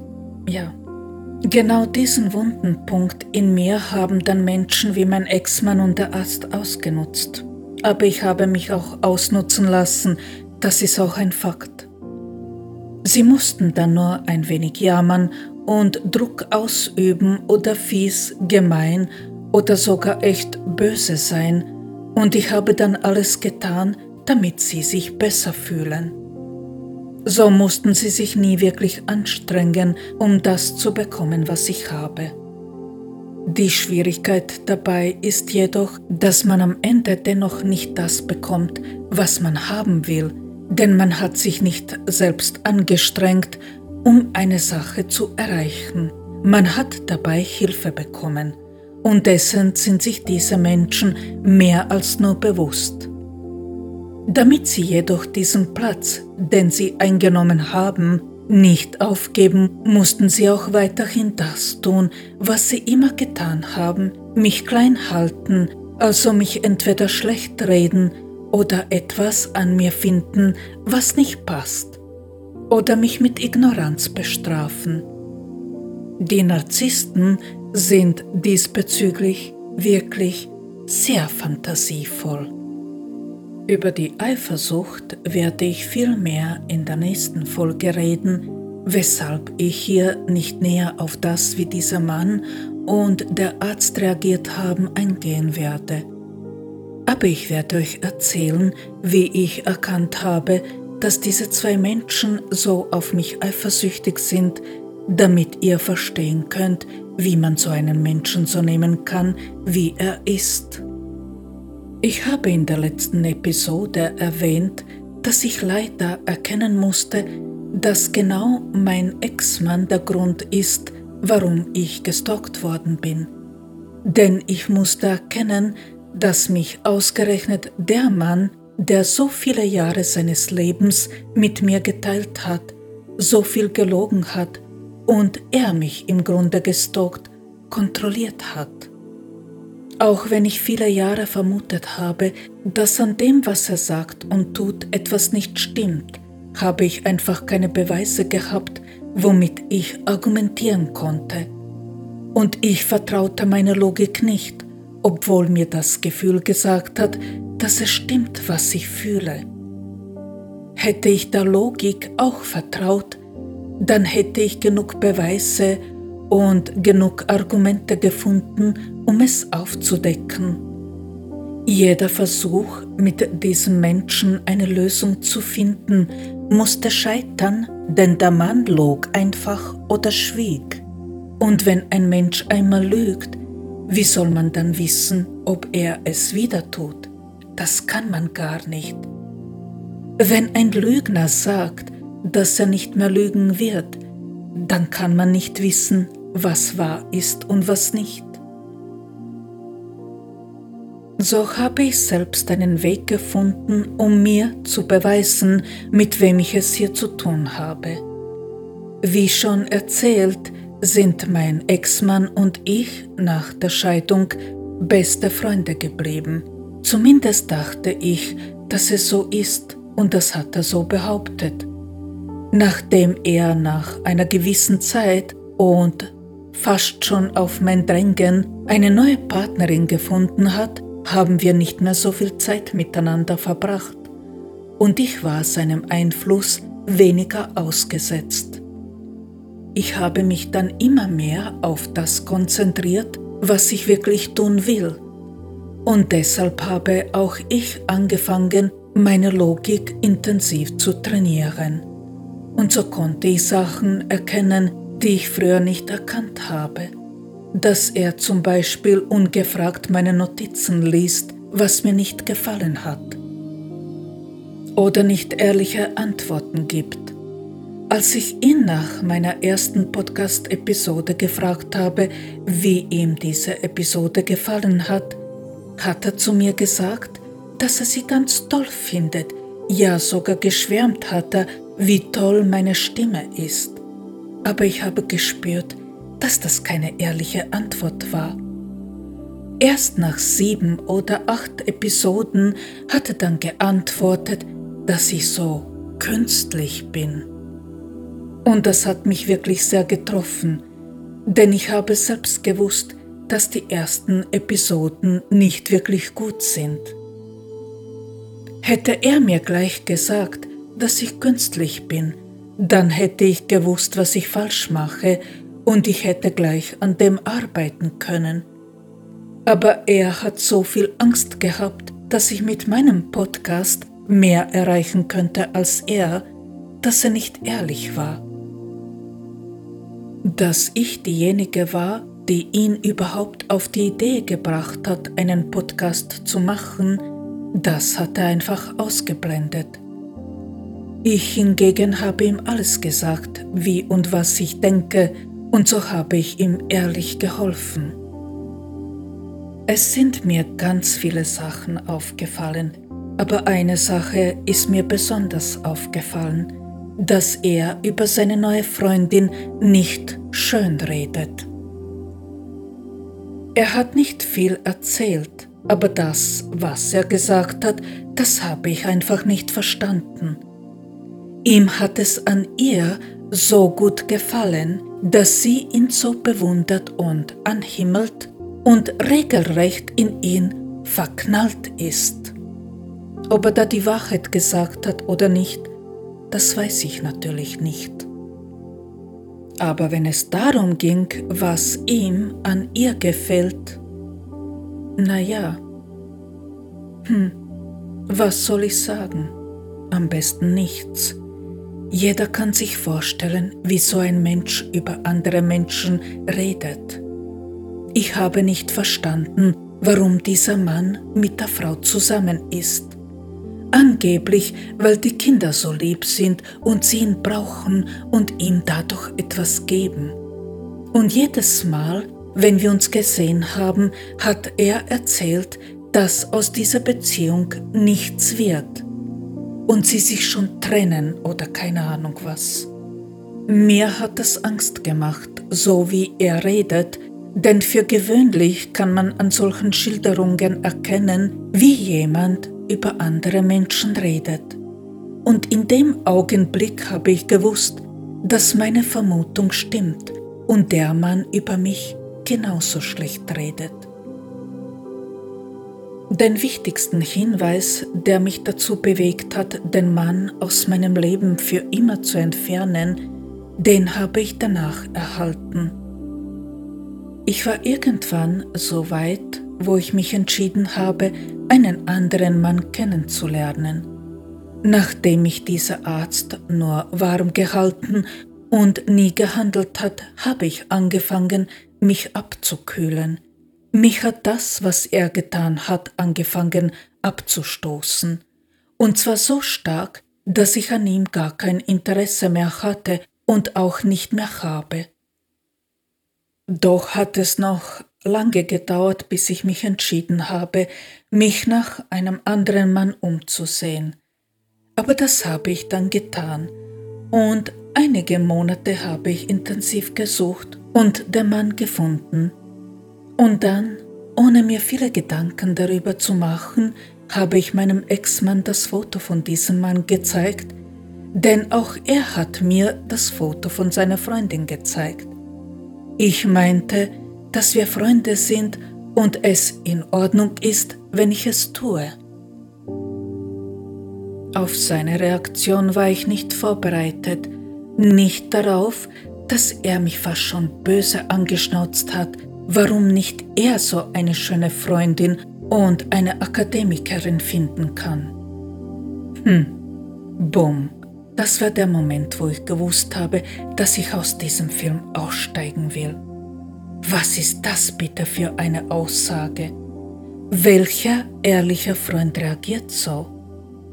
Mit jeder Faser seines Seins hat er mir zu verstehen gegeben, dass er mir diesen Freund nicht gönnt. Und in diesem Moment habe ich entschieden, mir selbst zu beweisen, dass mich mein Gefühl nicht trügt. Also habe ich meinem Ex-Mann erzählt, dass ich mit diesem Mann schon zusammen bin, obwohl ich es zu dem Zeitpunkt gar nicht war. Wir waren da erst in der Kennenlernphase. Und dann habe ich auf meinem Smartphone sein Bild gespeichert und unter den Kontakten einen falschen Namen und eine falsche Telefonnummer gespeichert. Da mein Ex und ich schon öfter auf meinem Handy was geschaut haben, habe ich dafür gesorgt, dass er das sieht. Und ich musste gar nicht lange warten, da ist er schon im Bad verschwunden und hat sich die Kontaktdaten gemerkt und die Nummer überprüft. Das habe ich an seinem Verhalten sofort gemerkt und ich habe es wahrgenommen. Warum ich das gemacht habe? Weil ich wissen wollte, ob er bei mir gleich handeln würde wie schon zuvor bei einer anderen Frau. Und das, was er damals getan hat, war wirklich nicht mehr normal. Er hat schon mindestens einmal versucht, eine Beziehung zu zerstören, und in diesem Fall hat er den Freund einer Frau, die er kennt und die er damals sehr gut kontrolliert hat, bedroht. Außerdem hat er versucht, diese Frau dazu zu bringen, sich von dem Mann zu trennen. Ich wollte wissen, ob er das auch bei mir tun würde. Ja, er hätte es getan und das hätte ich nie zugelassen. Ihr könnt mir glauben, dass ich mich da furchtbar erschreckt habe, wo ich erkannt habe, wozu dieser Mensch fähig ist. Er hat also bei einer Frau, die viele Jahre in ihn hoffnungslos verliebt war und die entschieden hat, mit einem anderen Mann zusammen zu sein, versucht, diese Beziehung zu zerstören. Ich weiß noch genau, dass ich damals zu ihm gesagt habe, dass ich mich niemals trauen würde, so zu handeln und es ihn nichts angeht, mit wem die Frau zusammen ist. Aber er hat es so gedreht und geschildert, dass er sich um das Wohlbefinden der Frau sorgt und ihr der Mann nicht gut tut. Das stimmte auch. Der Mann war der Spiegel und hat ihr gezeigt, in welchen Mann sie verliebt war und wie mein Ex-Mann ist. Aber diese Sache ging ihn wirklich nichts an. Diese Erfahrung war ihre Erfahrung. Ob sie sich davon beeinflussen ließ, weiß ich nicht. Ich kann nur hoffen, dass sie auf ihn nicht gehört hat. Das war der Moment, wo ich entschieden habe, den Mann nur noch dafür auszunutzen, damit ich aus dem Brauchen herausfinden kann. Da ich ihm in meinem Leben schon so viel gegeben habe, hatte ich dabei nicht einmal ein schlechtes Gewissen. Ich habe ihm geholfen, also habe ich seine Hilfe auch genommen. So habe ich mich ins Zeug gelegt und habe wirklich alles getan, damit ich ihn für gar nichts mehr brauche. Und dann gab es noch eine Sache, die ich gemacht habe. Ich habe ihm offen und ehrlich gesagt, dass ich ihn ab dem Moment, wo ich nichts mehr von ihm brauche, nicht mehr kontaktieren werde, wenn er sich nicht von sich aus meldet. Denn ich habe gewusst, dass er ab dem Moment, wo er sich bei mir kein Lob mehr abholen kann oder wo er nicht mehr zu mir essen kommen kann, nicht wissen wird, was er mit mir anfangen soll. Und genau so ist es gekommen. So musste ich gar nichts mehr tun, als abzuwarten, bis nichts mehr da war. Und damit hat er nicht gerechnet. Damit, dass ich wirklich gehen würde, das hat er nicht geglaubt. Das ist auch das Schlüsselwort für dieses Phänomen. Bis nichts mehr da ist. Narzissten kann man nicht heilen, weil nichts da ist, womit man arbeiten kann. Das, was da sein soll, das haben sie begraben oder nie entwickelt. Es ist alles leer, es ist nichts echt, was da ist. Sie investieren alles nur in die Logik, nicht in eine Beziehung, da sie diese gar nicht haben wollen, aus lauter Angst, dann weniger zu sein oder zu haben. Dies ist die Folge von nicht behandelter Eifersucht. Was mein Ex-Mann ganz fest übersehen hat, weil er sich damit nicht beschäftigt hat, ist, dass ich, wenn ich zwischen meinem Partner und einem anderen Menschen, der Familie, Freunden oder egal wem wählen müsste, mich immer für meinen Partner entscheiden werde. Denn sobald wir erwachsen sind, ist der Partner an der ersten Stelle, immer. Meine Mutter hat versucht, sich zwischen meinen Mann und mich zu stellen, weshalb ich mich für meinen Mann entschieden habe. Jetzt hat er versucht, sich dazwischenzustellen und ich habe mich gegen ihn entschieden. Ihr dürft gerne raten, wie mein Ex bei seiner Familie agiert hat. Natürlich ist er immer zwischen mir und seiner Mutter gestanden, ohne sich jemals wirklich zu entscheiden. Und bei seiner Mutter hat er sich, so nebenbei gesagt, gerne über mich beschwert. Es hat lange gedauert, bis ich begriffen habe, warum mich seine Eltern nicht mögen. Er kann den Gedanken nicht ertragen, dass ich ihn nicht mehr brauche. Und er wollte es nicht wahrhaben, dass, wenn man eine schöne und kluge Freundin haben will, man etwas dafür tun muss. Bitte versteht mich hier nicht falsch. Ich sage nicht, dass seine Freundin eine schlechte Frau ist oder dass sie nicht klug ist oder dass sie nicht gut aussieht. Das sind seine Worte. Ich wiederhole nur das, was er gesagt hat. Da ich diese Frau überhaupt nicht kenne, habe ich auch keine Meinung über sie. Zum Glück hat mir dieser Mann mein Leben diesbezüglich nicht zerstört, aber nur deshalb, weil ich rechtzeitig eingeschritten bin und endlich auf mich gehört, mir vertraut habe. Dass ich einen Freund, der ein sehr fescher Kerl, ein wirklich schöner, cooler und kluger Mann ist, habe, das habe ich meiner harten Arbeit zu verdanken und dem Umstand, dass mein Vater ein sehr schöner Mann war, zumindest was das Aussehen betrifft. Ich habe mich früher geweigert, eine Beziehung mit einem so schönen Mann einzugehen, weil ich mich vor solchen Menschen gefürchtet habe. Das hat mich furchtbar getriggert. Aber jetzt kann ich damit. Noch dazu komme ich aus einer Familie, wo es viele Akademiker gab und gibt, weshalb ich diese anziehe. Ja, ist einfach so. Ich habe mich so genommen, wie ich bin. Damit man mich hier nicht falsch versteht. Das Aussehen eines Menschen spielt für mich im Grunde gar keine Rolle. Aber man kann nicht gewisse Menschen aus seinem Leben ausschließen und ich kann nicht so tun, als ob mich meine Familie nicht geprägt hat. Meine Eltern waren beide gut aussehende Menschen, also ist das eine Sache, die ich auch akzeptieren musste, dass mich eben gewisse Typen mehr anziehen. Was jedoch für mich sehr wohl eine Rolle spielt, ist, ob ein Mensch ein gepflegtes Erscheinungsbild hat oder nicht. Ein Mensch, der sich gehen lässt, der gar nicht auf sich achtet, ist für mich einfach nicht anziehend, egal wie er aussieht. Ein Mensch kann immer etwas dafür tun, um attraktiv zu wirken, absolut immer. Das Aussehen spielt da nicht wirklich eine Rolle. Attraktiv und somit anziehend kann man immer sein.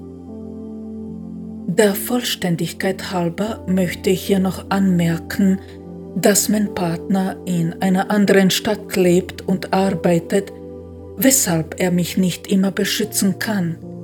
Er ist außerdem viel jünger als ich und es gibt noch Sachen, die er erst lernen muss, genauso wie ich und wir alle. Wir lernen immer.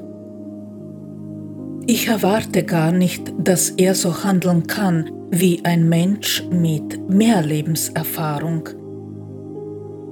Mein Ex-Mann und der Arzt sollen sich mit Menschen messen, die gleich sind wie sie, und damit aufhören, sich mit Menschen zu messen, die aufgrund des Alters diese Erfahrung einfach nicht haben können. Warum mein Ex-Mann so reagiert hat? Weil er ein rasend eifersüchtiger Mensch ist so wie der Arzt auch. Und wenn ein Logiker eifersüchtig ist, dann ist diese Sache ja viel schlimmer, als wenn ein emotionaler Mensch eifersüchtig ist. Mein Ex hat einen ganz wesentlichen Teil seines Selbst nie angenommen und deshalb hat er so lange versucht, mir alles zu nehmen, was ich habe und alles zu zerstören, was ich erreiche, mich an allem zu hindern. Er müsste zuerst diesen Teil annehmen, dass er eben nur diese Freundin hat, die er hat, und lernen, diese Frau einmal zu schätzen und zu respektieren. Und seine Mutter zu respektieren, denn diese Frau ist der Spiegel seiner Mutter. Kurz gesagt, er muss einmal lernen, dankbar zu sein, dass er die Freundin hat, die er hat, und ihr mit Respekt begegnen. Und dann müsste er noch eine Sache annehmen, dass er den Gedanken in sich trägt, dass alles zu teuer ist und er deshalb ständig im Mangel lebt. Einmal annehmen. Erst dann wird sich etwas ändern in seinem Leben, wenn er das erkannt hat. Er müsste zuerst akzeptieren, dass er bezüglich des Geldes eine falsche Einstellung hat. Seine Gedanken sind diesbezüglich wirklich schrecklich. Besonders der Satz, es ist alles so teuer, spuckt ihm die ganze Zeit durch den Kopf. Das muss er zuerst annehmen. Menschen, die zu sehr in der Logik zu Hause sind, haben ein enormes Problem mit der Selbstüberschätzung, mit der Arroganz, weshalb sie nicht selten ausgesprochen hässlich reagieren. Sie müssen erkennen, dass sich die Welt auch ohne sie dreht und sie nicht einzig und allein die Besten sind, nur weil sie sind. Diese maßlose Selbstüberschätzung, diese Selbstverherrlichung führt dazu, dass sie nur sich selbst sehen und sie in sich selbst verliebt sind. Deshalb hat mein Ex nie geschätzt, dass ich im Grunde alles getan habe, um uns zu heilen. Er musste das kleinreden, mich schlecht machen, mich als unbedeutend ansehen, weil ich sonst hätte auffallen können. Und dann hätte er weniger Aufmerksamkeit bekommen als ich. Das ist das Problem, das die Narzissten haben, beziehungsweise Menschen mit ADHS. Sie nehmen sich selbst für zu wichtig. Und gleichzeitig haben sie so eine unbeschreibliche Angst, zu wenig wichtig zu sein. Die eigene Heilung interessiert diese Menschen überhaupt nicht. Und deshalb begreifen sie nicht, was sie tun müssen, um weiterzukommen. Wie oft habe ich schon gesagt und im Podcast erzählt, dass man sich auf die Beziehung konzentrieren soll, wenn man schon mit dem Erfolg so viele Probleme hat. Aber das heißt natürlich nicht, dass es dann reicht, sich mehr auf die Beziehung zu konzentrieren, wenn sie sich dabei nicht ändern wollen. Das heißt, dass sie sich auf das konzentrieren sollten, was ihnen leichter fällt, also die Beziehung. Und lernen sollen, wie eine Beziehung richtig funktioniert. Sie müssten lernen zu geben, einen anderen Menschen zu sehen und wertzuschätzen, denn man bekommt im Leben nur das, was man gibt. Dann kann man auch sie anfangen zu sehen und wertzuschätzen. Aber genau das will mein früherer Mann nicht. Er will keiner Frau was geben, weil er Angst davor hat, dass sie anschließend gehen könnte. Was für eine verkehrte Denkweise. Dieser Mann hätte nur eine Sache machen müssen, damit er dahinter steigen kann. Er hätte mich in meinem Tun unterstützen sollen, und zwar von ganzem Herzen unterstützen sollen.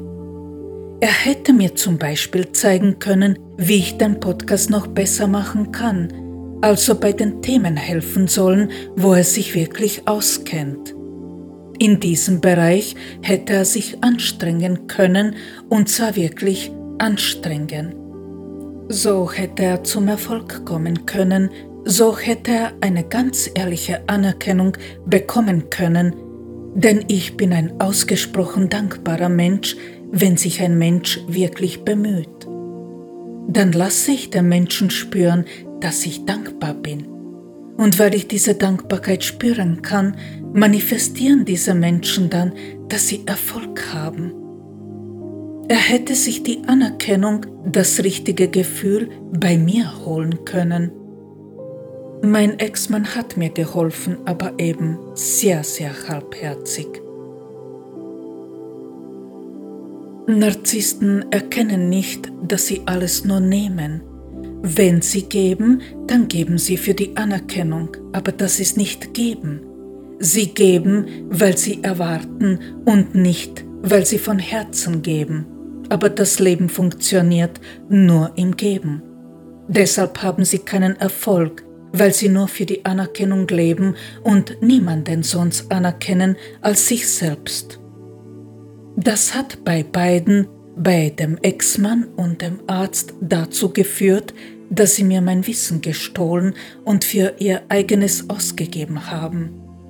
Damit haben sie zwar aufgehört, aber diese Vorgangsweise zeigt deutlich, wie solche Menschen ticken. Immer nur nehmen und nicht geben, das ist ihr Lebensmotto. Beide Männer suchen nicht eine Frau, die ihr Frausein lebt. Sie suchen einen Ersatz für die Mutter und erwarten dann von dieser Frau, dass sie sie bewundert und dass sie sich um sie kümmert. Mehr soll eine Frau bitte nicht drauf haben. Und diese Überheblichkeit ist wirklich grenzenlos. Sie suchen in der Frau die Mutter und diese wollen sie dann zwingen, dass sie ihnen das gibt, was ihnen fehlt. Wenn man nie redet, dann müssen andere Menschen reden, sofern hier ein Miteinander entstehen soll. Wenn man nicht handelt, dann müssen andere Menschen handeln, und das machen sich diese Menschen zunutze. Sie müssen dann nur noch nachmachen und sagen, dass sie es selbst getan haben, und sie müssen nie zeigen, was sie wirklich verstecken. Ich musste meinen wahren Wert sehen und anerkennen, die Logiker aus meiner Vergangenheit müssten erkennen, dass sie nicht das Licht sind, für das sie sich ausgeben. Dann hat man sich so genommen, wie man ist. Wisst ihr, ich sage euch so, wie ich denke. Ich habe überhaupt kein Problem damit, wenn ein Mensch nicht so mutig ist wie ich. Aber die Männer aus meiner Vergangenheit hatten damit ein Problem und haben ihn immer noch, dass ich eine mutige Frau bin. Sie hätten mir nur eine Sache geben sollen, damit sie alles bekommen, was sie brauchen, eine Beziehung. Und das wollten sie mit Absicht nicht tun, damit sie sich weiterhin mir gegenüber überlegen fühlen können. Jetzt bin ich weg. Ich musste nur meine Angst vollständig verlieren. Teil 5 Kurze Zusammenfassung Ich möchte die wichtigsten Punkte hier noch einmal zusammenfassen, damit es übersichtlich bleibt.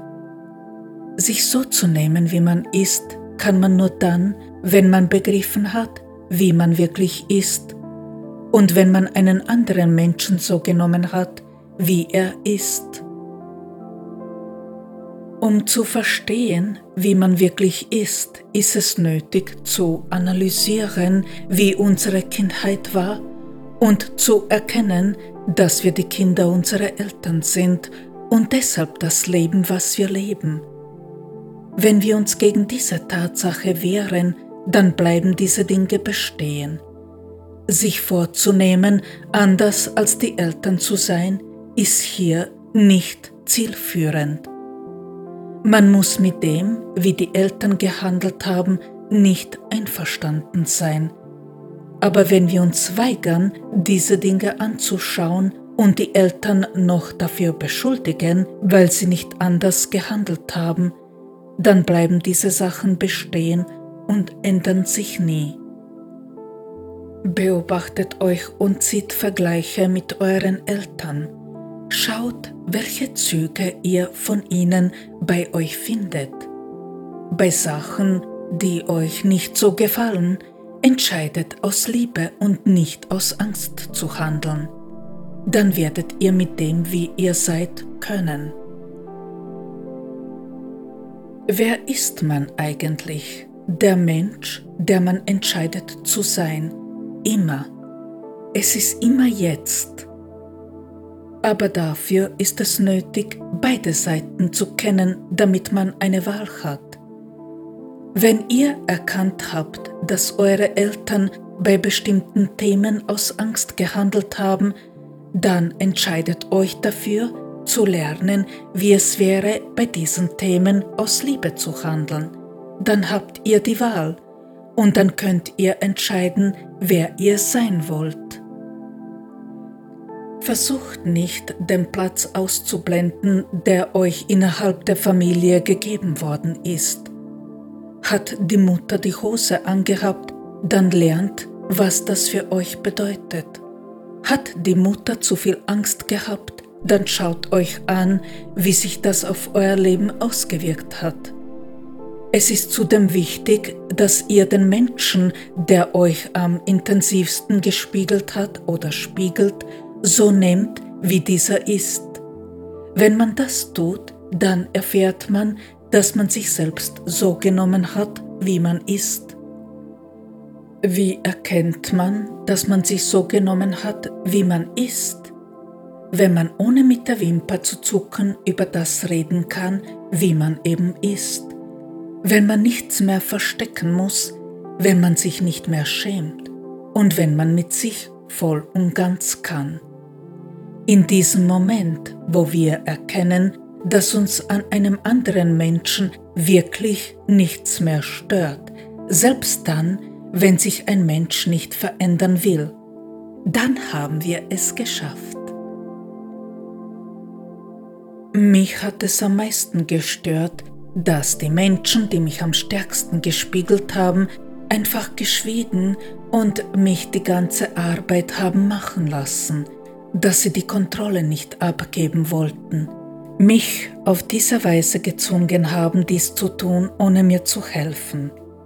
Aber ganz ehrlich, auch ich habe meine Kontrolle nicht abgegeben, weil ich mich um diese Menschen gekümmert habe.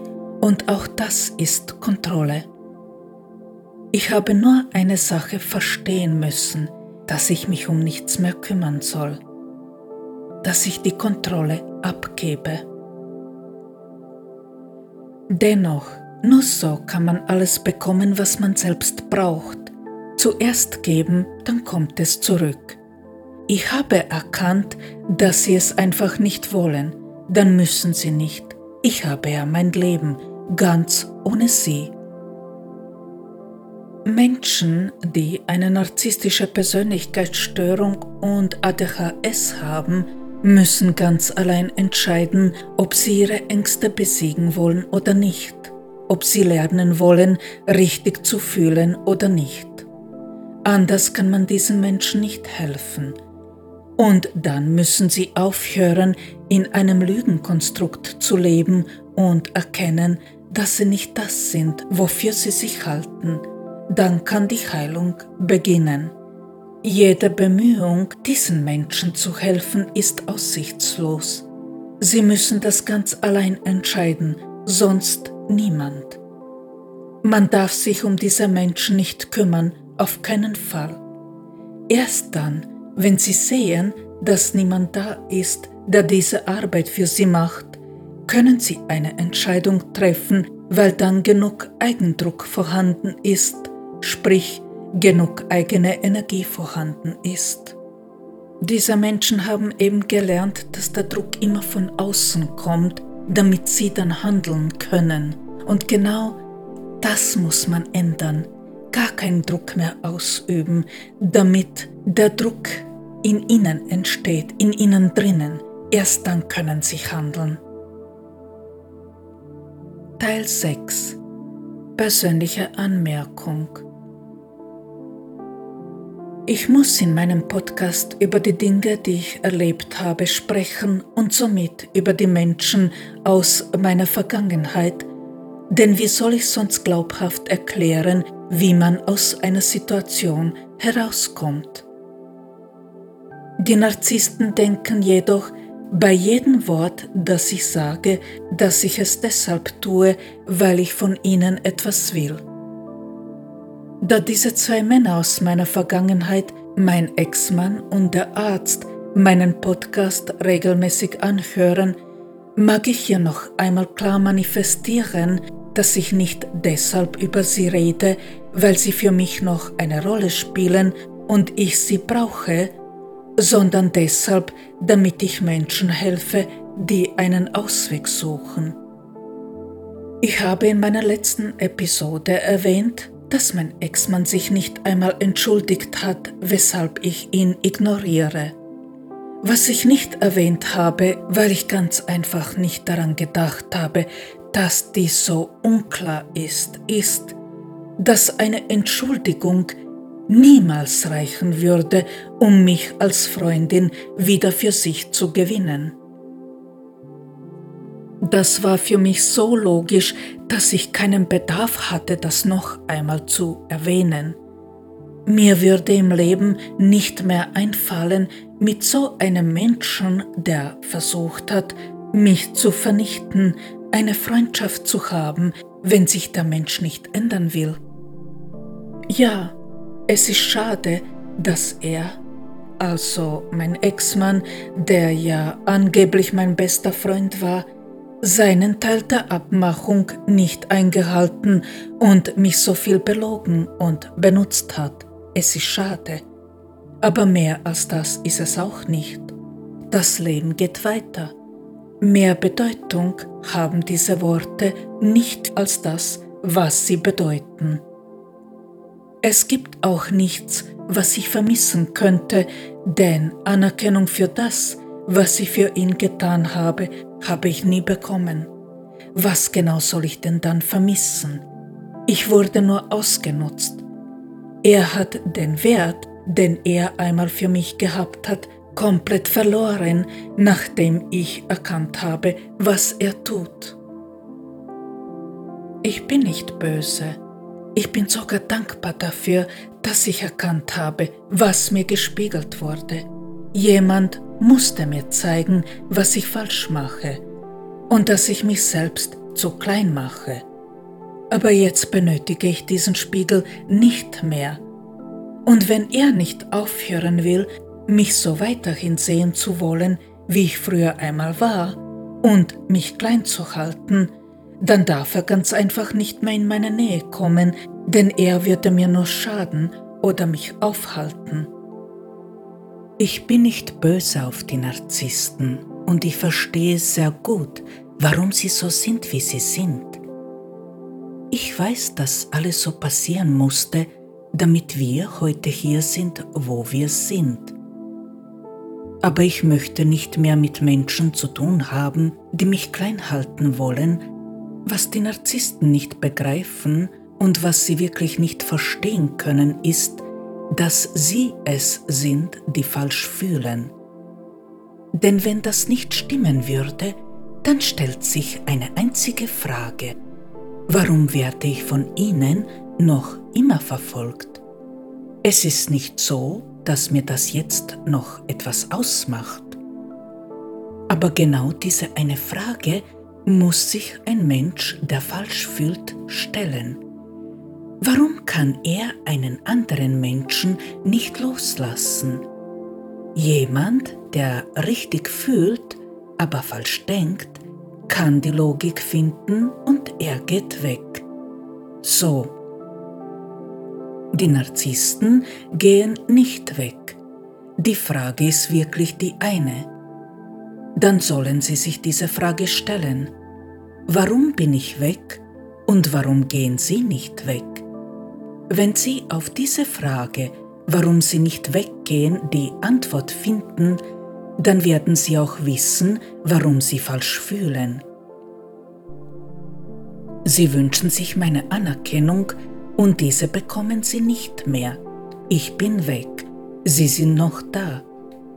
Wenn Sie diesen Zusammenhang herstellen, dann können Sie anfangen zu begreifen und richtig zu fühlen. Mein Ex-Mann müsste also entscheiden, ob er auch weiterhin die Richtung beibehalten will, in die sein Leben verläuft, oder ob er sich ändern will. Und das kann ihm nur gelingen, wenn er von seinem hohen Ross herunterkommt und erkennt, dass die Emotion und die Logik gleich viel Wert haben, dass eine Frau gleich viel Wert hat wie ein Mann. Und nein, mich nachmachen genügt nicht. Auf diese Weise, wie ich das Geld erschaffe, kann weder der Arzt noch mein Ex-Mann es erschaffen, weil man dafür das Leben leben muss, das ich gelebt habe. Ich kann ohne ihn, ohne den Arzt, ohne irgendwen das Geld erschaffen, denn dafür brauche ich keinen bestimmten Menschen. Diese Übung gehört zu den schwierigsten Übungen überhaupt und ich trainiere schon mein ganzes Leben. Den Podcast anhören und glauben, dass man mein Leben leben kann, das ist eine Illusion. Man kann nur sein eigenes Leben erschaffen und nicht eine Kopie sein. Nein, ich bin ganz sicher nicht mehr böse auf diese Menschen, aber einen eifersüchtigen Menschen, der nicht lernen will, den brauche ich in meiner neuen Spur tatsächlich nicht mehr.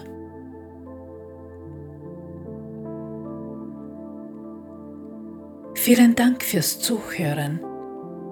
Für mehr Unterstützung könnt ihr gerne einen Termin vereinbaren. Solltet ihr den Podcast nicht auf meiner Webseite anhören, findet ihr den Link dazu in der Folgebeschreibung. Über ein Abo, eine gute Bewertung und eine Weiterempfehlung würde ich mich sehr freuen. Ihr könnt mir auch gerne auf Instagram folgen, sobald das Konto wieder vorhanden ist. Schaut bei Interesse einfach rein, ob ihr den Link findet. Fragen, konstruktive Kritik und Themenvorschläge sind immer willkommen. Diesbezüglich kann man mir eine Mail schreiben oder man kann mich über Instagram erreichen.